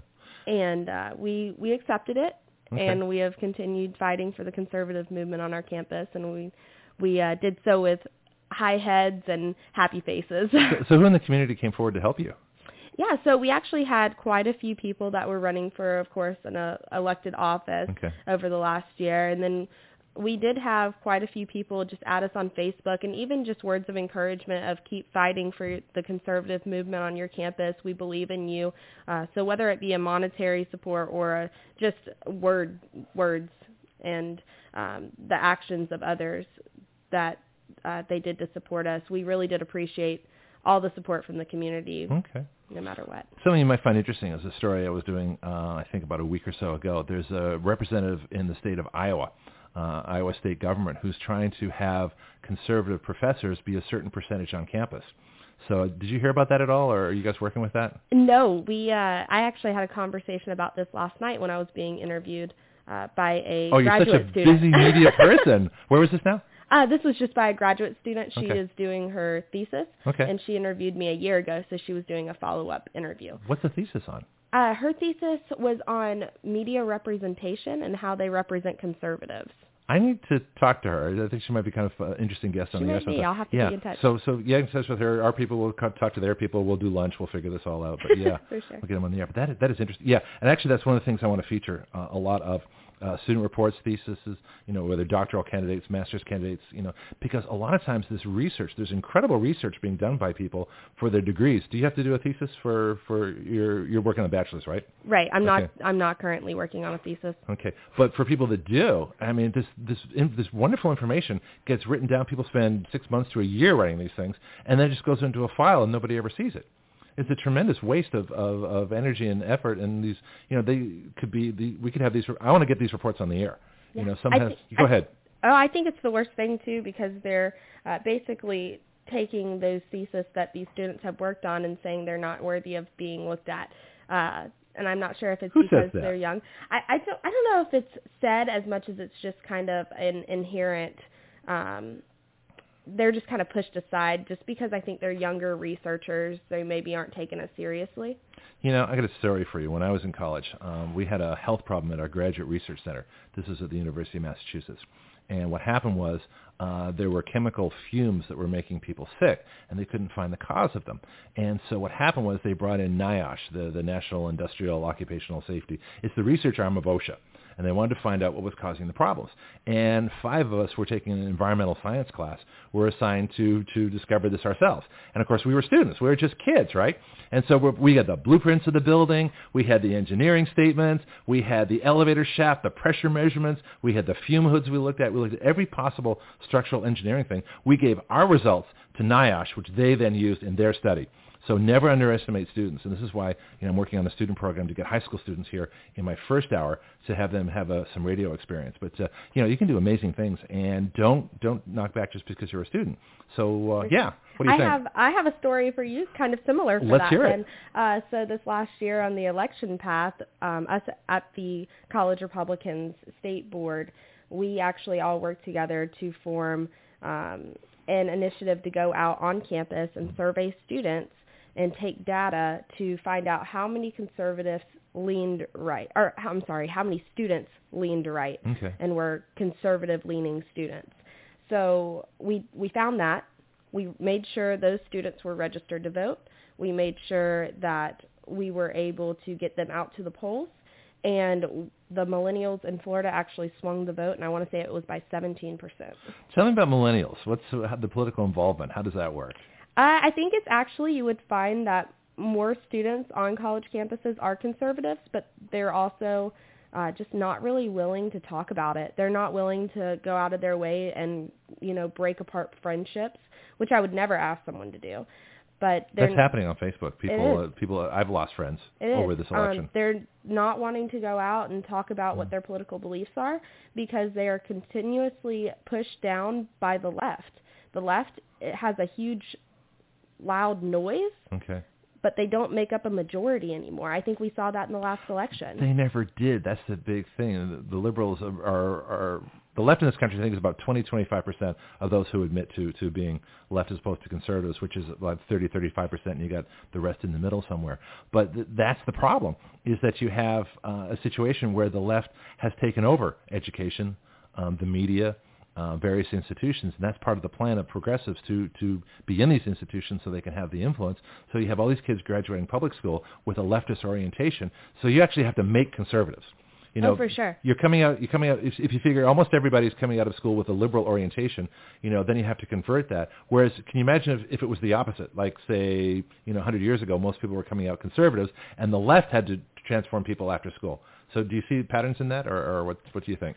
I actually think I see a more pattern with students maybe not so much having to convert them from being liberal into being conservatives as much as they go in conservatives and come out liberal. Okay. Um, hmm. And then you have to work on converting them back and saying, well, we're not all rich old white guys, because that is the stigma of being a conservative. I'm not a rich you... old white guy. Oh, absolutely not. Absolutely not. I'd like but... to be. It might be interesting, but well, I'm uh, not a rich old white guy, and I love to be a Republican and a there conservative. You go. Yeah. But we're just having to change that, change that stigma on college campuses, and it's all a grassroots organizing yeah. uh, campaign. Okay, but the perception with millennials is this whole generation, they're stuck on their electronic devices. They're like For Borgs. Sure. You know, they don't. They're just. You know, you go to a cafe and you've got fifty people. They're not talking to anyone. They're all on their machines, and you're sort of like disconnected from the from the world somehow, and you don't care. So so so give me the millennial story, and then we'll take a break here. Sure. So um, I am a millennial, so I That's can why tell I asked you, you right now. Yeah. I'm all the time. We okay. actually did a uh, question in one of my classes the other day, and it showed, I want to say it was sixty-eight percent um, of your time during the day is spent on social media. What? Yeah. That's insane. It is insane. Do you realize that people that didn't have social media had sixty-eight percent more time? I know. I don't know if they were just reading the newspaper yeah. during that time or twiddling their thumbs. So wow. I don't know what I would do. Interesting. We've got a lot of things to talk about. We had the Trump raid in Syria. Sure. Uh, I'm going to get the college reaction to that. Um, you had an active shooter on campus. You know, we're going to cover that. Uh, anything else? We've got, I've got like a whole list of questions here. We have students for concealed carry we might want to talk about, and everything else. We've covered some things already, but this is Greg Penglis with my special guest, Charlotte Davis, president of the University of West Florida uh, College Republicans. It is eight seventeen in the morning, and we'll be right back. It might seem crazy what I'm about to say. Sunshine, she's here, you can take a break. I like this. A little high on the voice. I'd be curious to hear what the singer sounds like. Hey, dogs, like that's sacrilege. It sounds great. Let this run for a minute. Yeah, keep it going for a bit. I'll introduce my guest here. This is uh, Charlotte Davis is with me today from the uh, University of West Florida College Republican. She's the president there. And we're talking about a whole variety of issues here. It's eight twenty-one in the morning. But please feel free to call in if you want to find out what's going on on college campuses, you know, especially if you're a prospective parent, prospective student, uh, or parent of a student to, to be in college. This is a great chance to find out, especially the ideological balance. And I have so many things going on here. One of the questions uh, that I wanted to ask Jose when he was on, he was the University College Republican president in uh, Berkeley, is political ideology as a civil right. So in other words, if we if we make uh, ideology a civil right, then you can't have the, the hate speech, the, the safe space, anything uh, going on with that. Has, have you, do you discuss anything like that at all uh, for like projects for long term, whether you can, you know, if hate speech can go one way, can it go another way, where if you're conservative and you're, and you're persecuted on campus, is that in fact a violation of your civil rights? I think this is something that a lot of conservative students of, of and friends of mine, uh, we actually make fun of uh, because a lot of times we are the ones that are facing that hate speech. We're okay. the ones being called racist, bigots, et cetera, fill in the blank. Do you have some incidents that you can think of? Oh, for sure. So okay. we had a guy on our campus that was holding up a sign that said, "Make racist afraid again," outside the library. Wow. And I confronted him okay. with my Facebook Live camera. There's that millennial social media aspect again. Yeah. And I started asking him if that was hate speech and if he was promoting violence on our campus. And he came back and was calling me a racist. And I actually had a girl try to come fight me. She was an African American, and she wow. uh, asked me students? if I just hate. Yeah. Okay. Yeah, and she was. She said, "Why do you hate black people?" I said, "I don't hate black people, but I do want to know if this gentleman is inciting violence on our campus because that's not okay." Yeah. that was one of the things we talked about uh, as well. And it, you can tell me if it's the same case here, where the, the folks that are so, you know, protesting, they, they say they're against racism, they're against all kinds of things, and they're they're against fascists, and they're against violence, and then they become fascist and violent themselves. For sure. You know, do you see that happening? I do believe that ha- is happening on campus, but I believe it's because of this disconnect with um, millennials and not actually taking the time to learn okay. what a fascist is and what a bigot is. It's them hearing it in the mainstream media. Yeah, they're just using the words. On social media, and they're just using the words, exactly. Yeah, interesting. Let's bring uh, Al into the conversation here. Al, go ahead. Oh, thank you. I uh, was going to just kind of respond to your comments about uh, about the fact that a lot of the conservative students on campus these days are not very vocal about it and uh, don't make uh, their their beliefs uh, and their political uh, opinions known. Uh, my son uh, goes to school at Florida State, and he was assaulted this past uh, year uh, because he was uh, conservative. Wearing, he was wearing a conservative hat, at least what was interpreted as a conservative hat. And, of course, uh, while he was being assaulted, they were calling him a fascist, which again is also ironic, like we were just touching on. You know, the, the people that are using the word fascist most often need to look in the mirror and understand that in most cases it's actually them yeah. uh, who are the fascists. And and, and the I guess the point is, is in general, uh, I've, I've lived sixty-two years, and I'm pretty familiar with what fascism is, and I've never seen a wave of fascism in this country in my in my lifetime like we have right now. Charlotte. Yeah. Uh, yeah. You know, what we're seeing in terms okay. of violence on the streets, you know, and the, the type of assault that took place uh, in California over the past couple of months, uh, of people that are just demonstrating, you know, pro-Trump demonstrators and things like that. I mean, this is textbook fascism, and it's happening all over the country right now, and it's not the conservatives uh, who are associated with it. No, it's interesting. I want to bring Charlotte in just for a second here, but also, how's your son doing now? Is it, does he have groups on campus that he can go to? Is there support, conservative groups that can take up his cause and his uh, situation and help him out? He's not the kind of young man who's going to lean toward uh, getting involved in a group. He's pretty, he's pretty independent, and uh, uh, he, he stands on his own. He, he hasn't buckled to it. He hasn't uh, stopped wearing, you know, his... his his political opinions on his hats and shirts and stuff, but uh, it just was an incident that happened, and it certainly made us sit back and think for a, you know a while about uh, the the situation that he was in uh, there in Tallahassee, which of course is a pretty liberal city these days. And uh, but the point, the point being is that it, my, certainly my son is just one of many cases of people who have been assaulted by Uh, Democrats in the past year or two because of their political beliefs. But that's a criminal offense. They, they deserve to be arrested, the people that perpetrated this. I mean, well, and then if you look back at what President Obama did in, in uh, about the middle of his administration when he was attacking uh, local police uh, yep. officers and forces around the country, uh, he injected federal, you know, a lot of federal authority into some of these larger municipal uh, police uh, uh, operations, and you saw Uh, the product of that in California, where you had uh, some of these demonstrations that turned very violent this past year, and the police just stood off to the side and, and didn't lift a finger to protect people. Yeah, let's see what's uh, what's going on campus with Charlotte. Uh, what do you think of all this? Yeah, definitely. So I can't think of a time on campus. I first of all want to um, apologize to your son that he had to face that on F S U's campus. Um, I'll be transferring there in the fall, so um, hopefully they won't try to, you know, beat me up for my political opinions. But unfortunately, that's just the world we live in nowadays, uh, which is a sad thing to say. But I do apologize for your son, and I do hope he's doing better and that he keeps Uh, you know, preaching his conservative right um, on campus. But uh, I also encourage him that he should go join the College Republicans at F S U. They are a group of people that um, I, I would recommend highly. I will be joining them as soon as I get there. But um, as far as our campus goes, I don't think anyone is actually brave enough to to actually fight someone over their political b- beliefs. Um, I think at the end of the day, we're all there to get an education, and we should keep it that way. But as far as the rest of the world goes, uh, the rest of the, this nation any, anyway, uh, we do see it quite often that conservatives are the ones getting beat up and tortured over their political beliefs, which is unfortunate. Um, and we should be the ones that are continuously uh, preaching free speech, no matter what.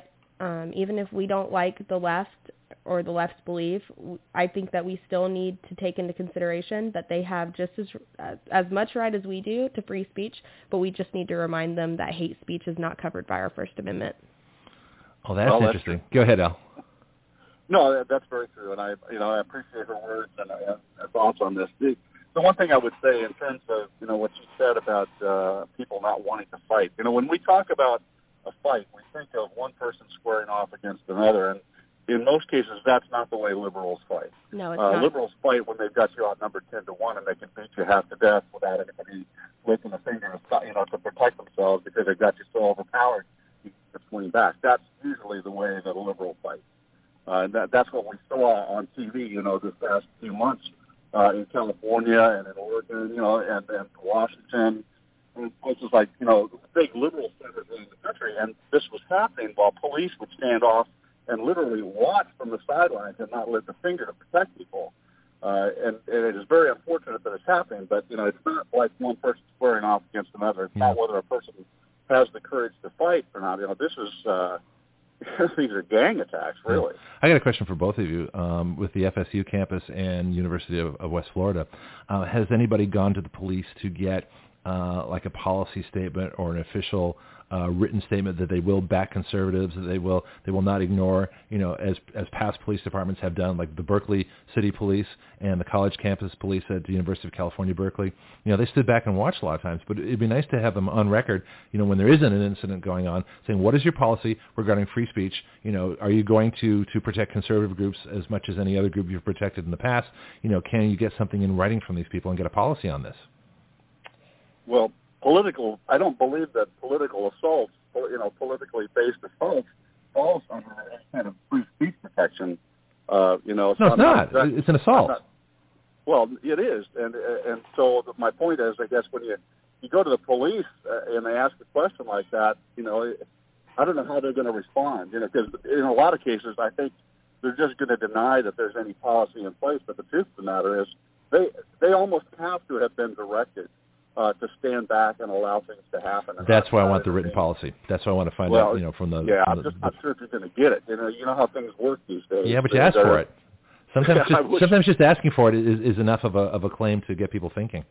Yeah. Well, I wish we had that much integrity with, within our uh, governmental uh, arena these days. That yeah. just doesn't seem like we do. Okay. Thanks, Al. You bet. All right, so yeah, uh, that leaves the line open at six three, one three three zero if you want to join our conversation here. Please feel free. Um, Charlotte, I got to challenge you on one thing. Did you say that hate speech is not covered by the First Amendment? No, I don't believe that hate speech is covered by the First Amendment, but I think hate speech is also subjective, so it's hard to talk about. That's the question that I was getting to, because speech, there there is no limitation on, on free speech in the Constitution, right. And my contention is that unless speech is offensive, it's not speech. It's not, you know, you have to be, unless you're offending somebody, you're not really being effective, you know, so, but the question is, I mean, let's, let's, let's kind of wrestle around with this a little bit, because in, in terms of the First Amendment, you know, I see that as you can't make a restriction on, on free speech, but how would you define free speech? Now, I define it as ideas and opinions. They say you can't yell fire in a, in a crowded theater. That's not speech. That's a warning. Uh, if there's a fire, It's it's necessary. If there isn't a fire, you're just being a criminal, you know, you're being a jerk, but you're not advocating any position. You're not advocating uh, a, a, a new idea or something that's controversial. So for me, the first, all amendments, uh, uh, all rights are absolute within the context of the right. Okay. Second Amendment, the context of the right is to own and carry firearms. The context of the right does not extend to the use. So the use can be both legal and illegal, okay? So there I def- there's where I make the distinction, but you have an absolute right to own and carry firearms by the Second Amendment. You have an absolute right to free speech, but you can't be violent about it, you know, you, and you can't require people to listen, uh, you know, and if you're offending people, then you're offending people. That's the whole point of free speech, is to make controversial opinions and ideas, but that can't be limited, and there's where the subjectivity comes in. Who's to say what's hate speech? Because if, and this is very common in millennials, they'll say, you can't say that because the First Amendment doesn't cover hate speech, and then they define what hate speech is to them. And this is where the problem comes in. Your turn. Sure. So the problem with hate speech, like I said, it is sub- subjective. So I guess I should make myself a little bit more clear whenever I say hate speech. I'm talking about violent, um, incentivizing speech. So um, whenever someone says to make someone afraid again, I would like a direct comment on Are you talking about the lynching of a group of people? Are you talking about the killing of a group of people? Because if you are talking about that, then I feel that you are now threatening violence. And you're advocating yeah. for, for right. violence.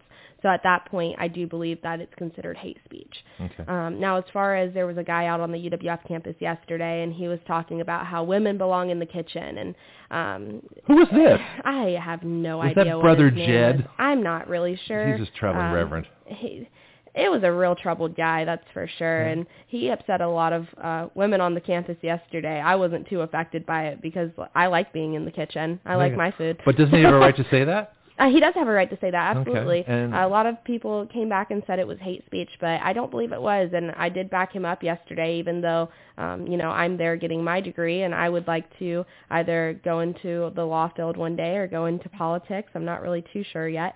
But, I think um, you're already in politics. I, I, I am in politics, and yeah. it's, it's a great time. But we, uh, at the end of the day, we're all there to get an education. Yeah. And so if you're there to get an education and you know what you're there for, then you shouldn't really be offended by what someone else has to say.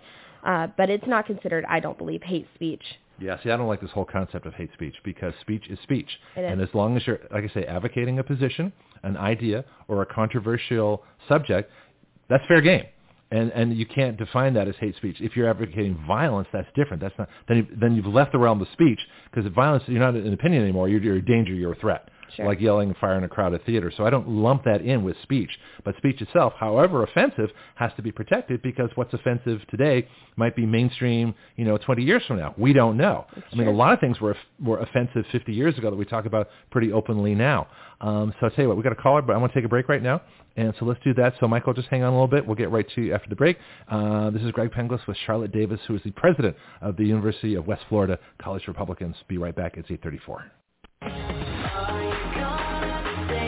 Somebody check her off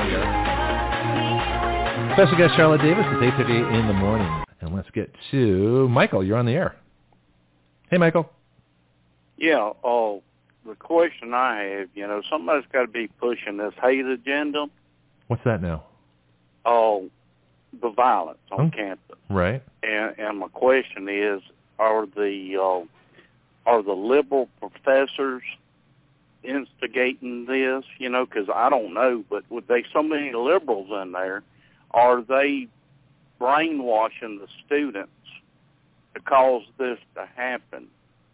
Um, and I'll let y'all speak about it. Oh, hey, listen, Mar- uh, Michael, thanks very much. Yeah, okay, so let me uh, let me get to Charlotte and we'll answer that. So what's what are the liberal professors doing to you? So I actually don't see this happening as much at U W F. U W F, um, I believe that at U W F they're more wanting just to push their social agenda more so than violence. Um, but I think a perfect example of this is actually at U C Berkeley um, that you had Jose on last right. week. Jose Diaz. Um, whenever the Antifa um, organization, which is a terrorist or well domestic terrorist organization, I do believe um, they. The liberal professors were actually a part of the organization and were and were helping out with the movement. So I that's something I didn't get a chance to ask him about, but yeah, yeah. yeah. So, I, so I don't believe that, that it's happening at all universities, maybe not so much at the smaller universities, but I do believe at the bigger universities like U C Berkeley, it's a prevalent thing, and it's that's the scary part about it is that these students are um, being influenced by their professors, and these professors are tagging right along with them. So what would you recommend from the College Republicans? What what would you suggest to do for policy or, or police or arrests or anything like that? Well, um, I think that as far as the police go at U C Berkeley, I think they should have paid more attention to yeah. the aspect of, of the night when the Antifa was going and throwing rocks at at the universities. So building jail- that Milo was in. Yeah, it's a jailable offense to me. Professors are organizing demonstrators right. and encouraging them to be violent. That's the very hate activity that we're that they're supposedly against, and they're doing exactly that thing. That's what Al's point was. You know, look in the mirror, folks. You know, you are the fascists that you supposedly are so against. Exactly. Let's bring uh, Marshall into this. Marshall, go ahead. Yeah, I wonder if a way to frame this thing about hate speech would be that there's no such thing as hate speech, although there is illegal speech.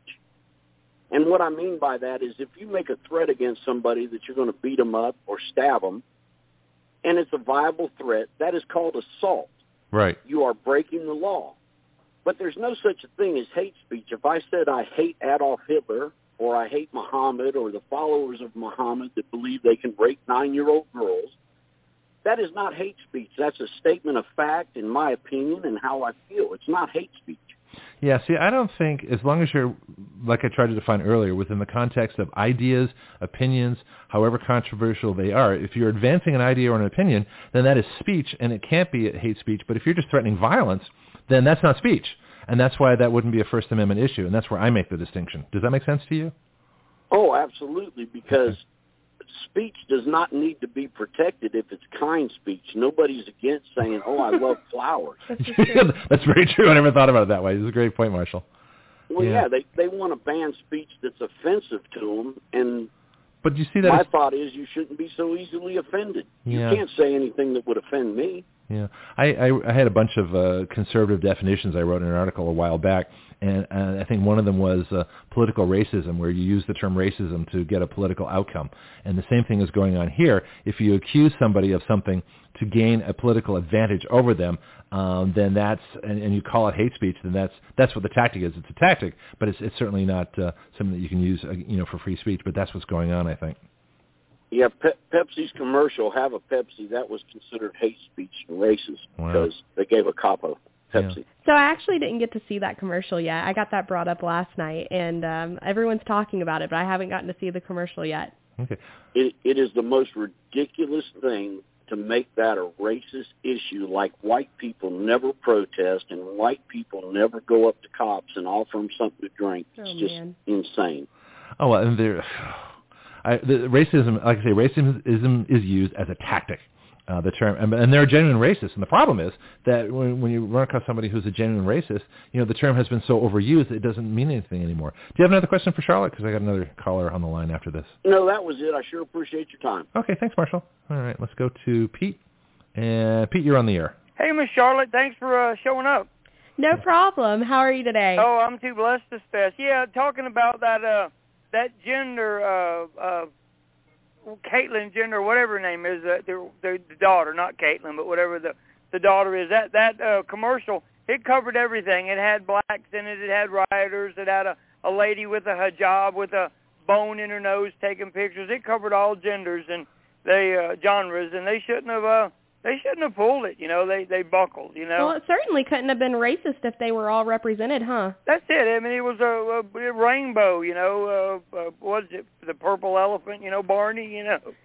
But uh, hey, you know, we were meant, you were talking earlier about let, getting in touch with the police force and the campus cops and all that. Get a policy yeah. statement, yeah. Yeah, that that that that happened before. That happens all the time. Hmm. They tell them and they say, okay, we'll follow the laws and we'll we'll keep everything in line and this and that. So riots come, nothing happens, people get hurt, nothing happens, blood gets shed, nothing happens, and then they make a statement, they put a microphone in the cops or the officials' faces again, oh, well, next time we'll do it differently.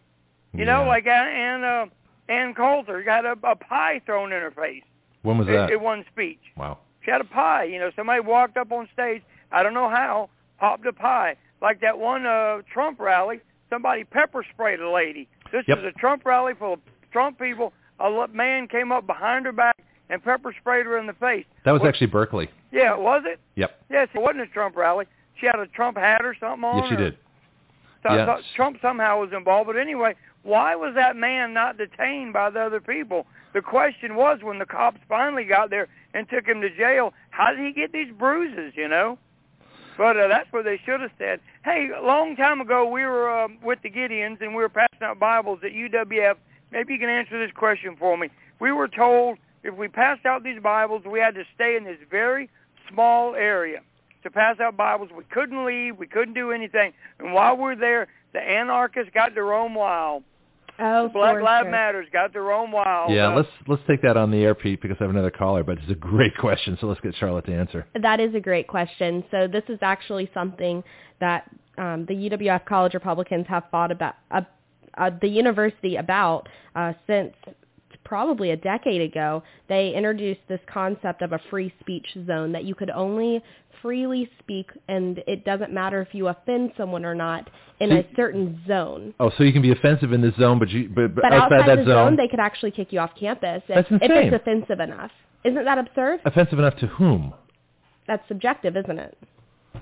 So do you ever have conservatives saying, you know, to, when you have like a liberal speaker, I'm sorry, this is offensive, we want to boycott this speaker. Do you ever reverse the tactics on them just for the fun of it? Well, because we've been in this rebuilding stage, we actually haven't had a lot of speakers out on campus okay. to cause this controversial movement, but something I would like to see is that happen just for the pure irony of it. Yeah. I, I read, do you write articles for the school newspaper or anything like that? I don't. I have a friend that actually has written quite a few on me and just yeah. a few others that have written a few on me. And something she wrote about, I actually shared the article on my Facebook page yesterday, was one that was called um, Free Speech is Free Speech No Matter How Small. And I think she took a, a Doctor Seuss type of appeal on that, but it was very interesting just because it's true. Yeah. Free speech is free speech no matter how small. Um, no matter if someone is telling you that you belong in the kitchen because you're a woman, right. It doesn't matter. That's their opinion. They're able Who to have cares? It. Who cares? Exactly, yeah. Because I know what I'm at the university for, yeah. and if I'm stable enough to believe that, I should be able to walk by and say, you know what, if that's your opinion, then have at it. But and, and if you're I offended, hope to not be the wife of a man that thinks that way, because I'll be spending late nights, hopefully, in a paralegal's office. Oh, yeah, there you go. Yeah, and if you're offended, you're offended. What's wrong with being offended? Exactly. Uh, my situation is if you're offended, offend back. All right, so let's get uh, Steve on the line. Steve, go ahead. Morning, Greg. I Good came morning. in late uh, during Marshall's call. Okay. I'm reminded. Gotta be there at eight o'clock. Stuff happens here. I'm old. Oh. On, on the twenty-seventh of March, I read a story about a, a Florida professor named Ariz Zafari. Uh, she was teaching Islam as a fact, and it was not an Islamic studies course. Oh. Uh, she was teaching and stating uh, emphatically that Jesus' crucifixion was a hoax and that his disciples did not believe he was God. There was a Christian student named Marshall Polston in the class, and he had the stones and the faith in Christ, and he stood up to the Muslim liar and corrected her. Uh, the Rollins College administration suspended that Christian student, and the lying Muslim professor played the victim and was protected. It's a double standard that I was not taught as I grew up in the nineteen fifties, and that's the problem with this nation. When you have double standards, in the military you have double standard, it destroys morale, and that's exactly what it's doing to this country. And that's why there's a lot of people that are very disenfranchised with the so-called hate speech, which is not. The hate speech was coming from the Muslim. The Christian male student was standing up for his God, as I would, until death. And it's so sad that the leadership of this country is allowing this. Well, I think the leadership's changing, but uh, let's get Charlotte's take on it. Sure. Um, I do believe that I actually heard this story because I, I believe it didn't happen too long ago, but as a Christian, I would have to say that I think that was a true test of the student's faith, and I think that he did the right thing. I think he did a good job. I think yes. God probably placed him in that classroom for a reason, because there was probably a student in that classroom that might have been struggling with their faith. Absolutely. So I'm I'm very proud for that student for standing up for what he believed in and to um, you know fight back against the administration that so often wants to push you to believe how they believe. Um, as something that we had a um, protest about on campus as college Republicans was for U W F, teach, don't persuade.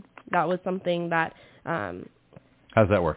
That was something that we had come up with because there were many teachers that were out there telling students about the election that they should be voting for Hillary Clinton because she was the one that was going to win. You should do like a political evaluation. You don't have your teacher right. reviews. You should do a teacher political reviews. This teacher is way far on the left. Don't listen to them. They don't know what they're talking about. Or this is a conservative teacher who is following the Constitution. Have you ever done like a political review of teachers? Well, so they actually have... Don't um, go away, Steve. I got another question for you. They actually have a website now available, and I can't for the life of me think um, what the name actually is, but it's a review for professors that if they are actually persuading in their classroom liberal ideologies, uh-huh. that you can actually put them on there. I'm not sure how successful the website actually was, but I know it's there's, there's something own. out there. Yeah. Right. So my question for Steve, uh, actually it's a question for, for both of you, but say Steve or you know folks like Steve want to get involved and help the college campuses? Can they, can adults, non-students get involved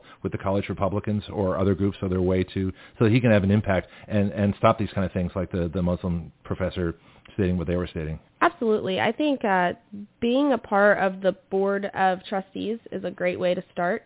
Um, but if you don't have that that opportunity to be a part of the board of trustees, I know not everyone can be, um, get involved with the College Republicans chapter on that local campus.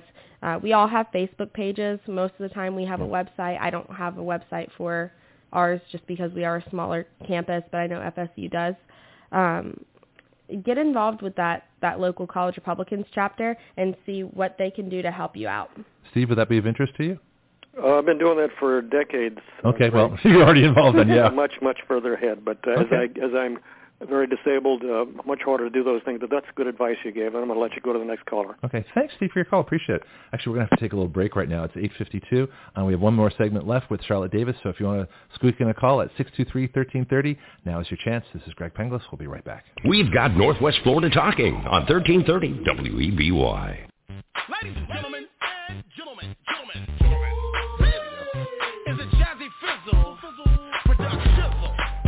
Is this for my millennial guest? Throwing it back to the nineties. Oh, oh, this is nineties? I believe so. It's not my millennial guest then.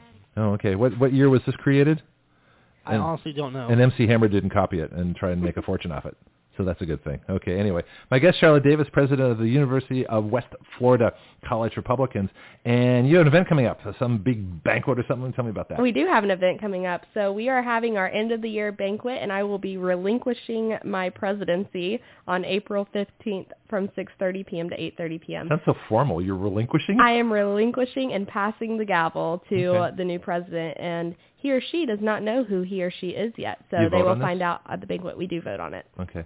So tell me about College Republicans. How many, you know, the national organization, where are they, and, and the history of this? Let's, let's get some information on that in our last couple of minutes. I'm curious. Sure. So at U W F, we are a federated chapter, so we actually have a state board that we report to, and then in turn that state board has a national committee that they report to. The national committee is actually um, underneath the Republican National Committee. We are the College Republican National Committee. So you're actually part of the Republican yeah. Party. Oh, I didn't know that. Oh, that's interesting. Yes. Okay. Um, so we are a state, the state is federated as the Florida Federation of College Republicans, mm-hmm. and under that we are a chapter under, federated under the Florida Federated Chapter. Um mm-hmm. But we are a chapter at U W F made up of thirty dues paid members. We okay. have over one hundred people that actually signed up to get like our emails and updates about events that we're having. So if someone wanted to do that, what's the best contact information? Um, the best contact information is actually to email uwfcollegerepublicans at gmail dot com to figure out how you can get involved. Um, and if they're a student, of course, on campus, they can log on to their Argo Pulse website and request to become a member through through the Argo Pulse website. Hmm. Do you take uh, stands on legislation uh, that's up uh, in various offices? Have you done stuff like that? Or I personally do, and we've talked about it multiple times, but as a chapter, we tend to not always agree on every piece of legislation. Okay. So unfortunately, I do my own personal work as far as legislation yeah. goes. And have you thought of a political internship with like uh, Congressman Matt Gaetz or something like that? Yes, I have been. Just, just thinking. Um, over the last year, I about was twenty seconds now. Oh, for sure. Yeah. I over, over the last year, I was wanting to intern actually with Representative Clay Ingram. Okay. He went to Tate High School, and so did I. And oh, then, there you go. Uh, he went to F S U, and that's where I'll be attending in August. Oh, wow. That sounds good. Well, good luck to you. Uh, I hope we stay in touch and definitely get you back on the air. Uh, and this is Greg Penglis for Action Radio. Back again Monday. Have a good weekend, everybody. We'll see you first thing, six o'clock.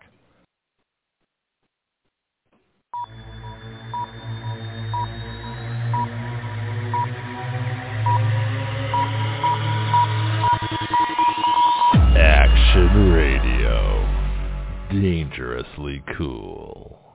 Meanwhile, back at present day, yeah, that was from twenty seventeen. So anybody that might have joined us, you know, in process of that interview, I have a series. I have a bunch of them, actually, um, about a year and four months worth uh, of shows and some really good interviews. So I'm selecting uh, the best of them to to put on the podcast here because otherwise they'd never be heard again. So the station W B Y was bought out. Uh, and so I fortunately was able to get all of my shows Um, recorded and gone, and so uh, that's my one minute warning. So actually pretty good on timing here today, um, so I'm happily playing them, putting them on podcast here, And so just like I'm doing a lot of previous articles I've written, uh, putting them on my Substack column at Greg Penglis dot Substack dot com. And so I've got, um, I don't have much else to do. So anyway, it, it's been an incredible week. Uh, I think I'll pick up the, the court case Monday because it is so good. Uh, but even so, the judge, like I say, is about eighty-five percent right, about fifteen percent. Nah, you know, we still have to talk. And so uh, my, my continued um, efforts to get the Constitution properly understood by simply reading it and, and realizing what's there and what isn't there. And so when judges come up with all these tests and all these reasonable restrictions and all these in the public interest and standing and all this stuff, you have to understand that's all made up. It's not in the Constitution. So it doesn't take a genius or a constitutional scholar. It doesn't take a lawyer. It doesn't take uh, really anybody, uh, except maybe a high school education who can read, to look at the Constitution and then look at the court case and go, huh, I don't see that in the Constitution. And if it's not there, you know, especially for the Supreme Court, uh, if it's not there, they can't do it. I mean, it's really just that simple. The court has authority over cases um, in arising under the Constitution involving law and equity. And that's it. That's all they can do. Their their authority ends with the case. They cannot make policy, regulation. They cannot uh, make up bizarre tests for cases to be taken. Uh, they can't have uh, any kind of restrictions on the Constitution itself, especially the Bill of Rights. Uh, and yet they do all those things. So that's why we do our best to uh, to, to try and set the record straight here. All right. So one more time, I'm going to play that for the last time because I'm going to change it. My Action Radio info piece. And then we'll play, uh, I guess, another little promo thing. And then our, our classic ending music for uh, the end of the week, back Monday morning. And so we were here all this week. Uh, so if you missed any of our shows because you're on holiday, you can catch the podcast. And that's at, uh, blo- well, blog talk radio dot com slash citizen action. And again, back Monday morning uh, at seven a.m. Central, when we will do it all again.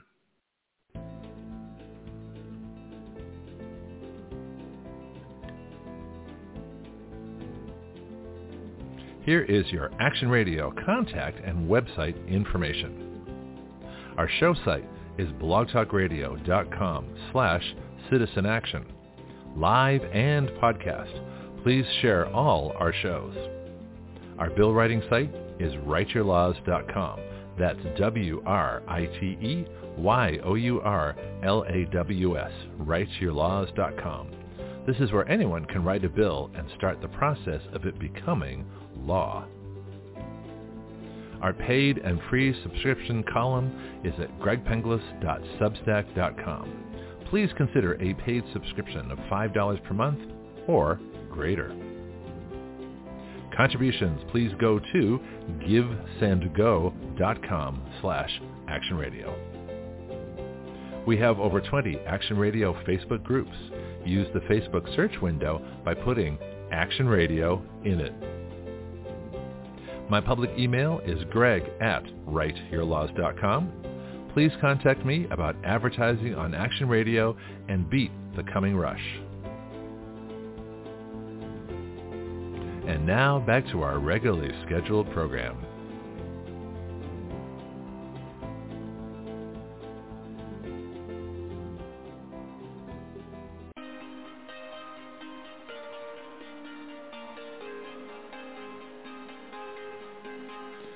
You are listening to Action Radio Online with Greg Penglis.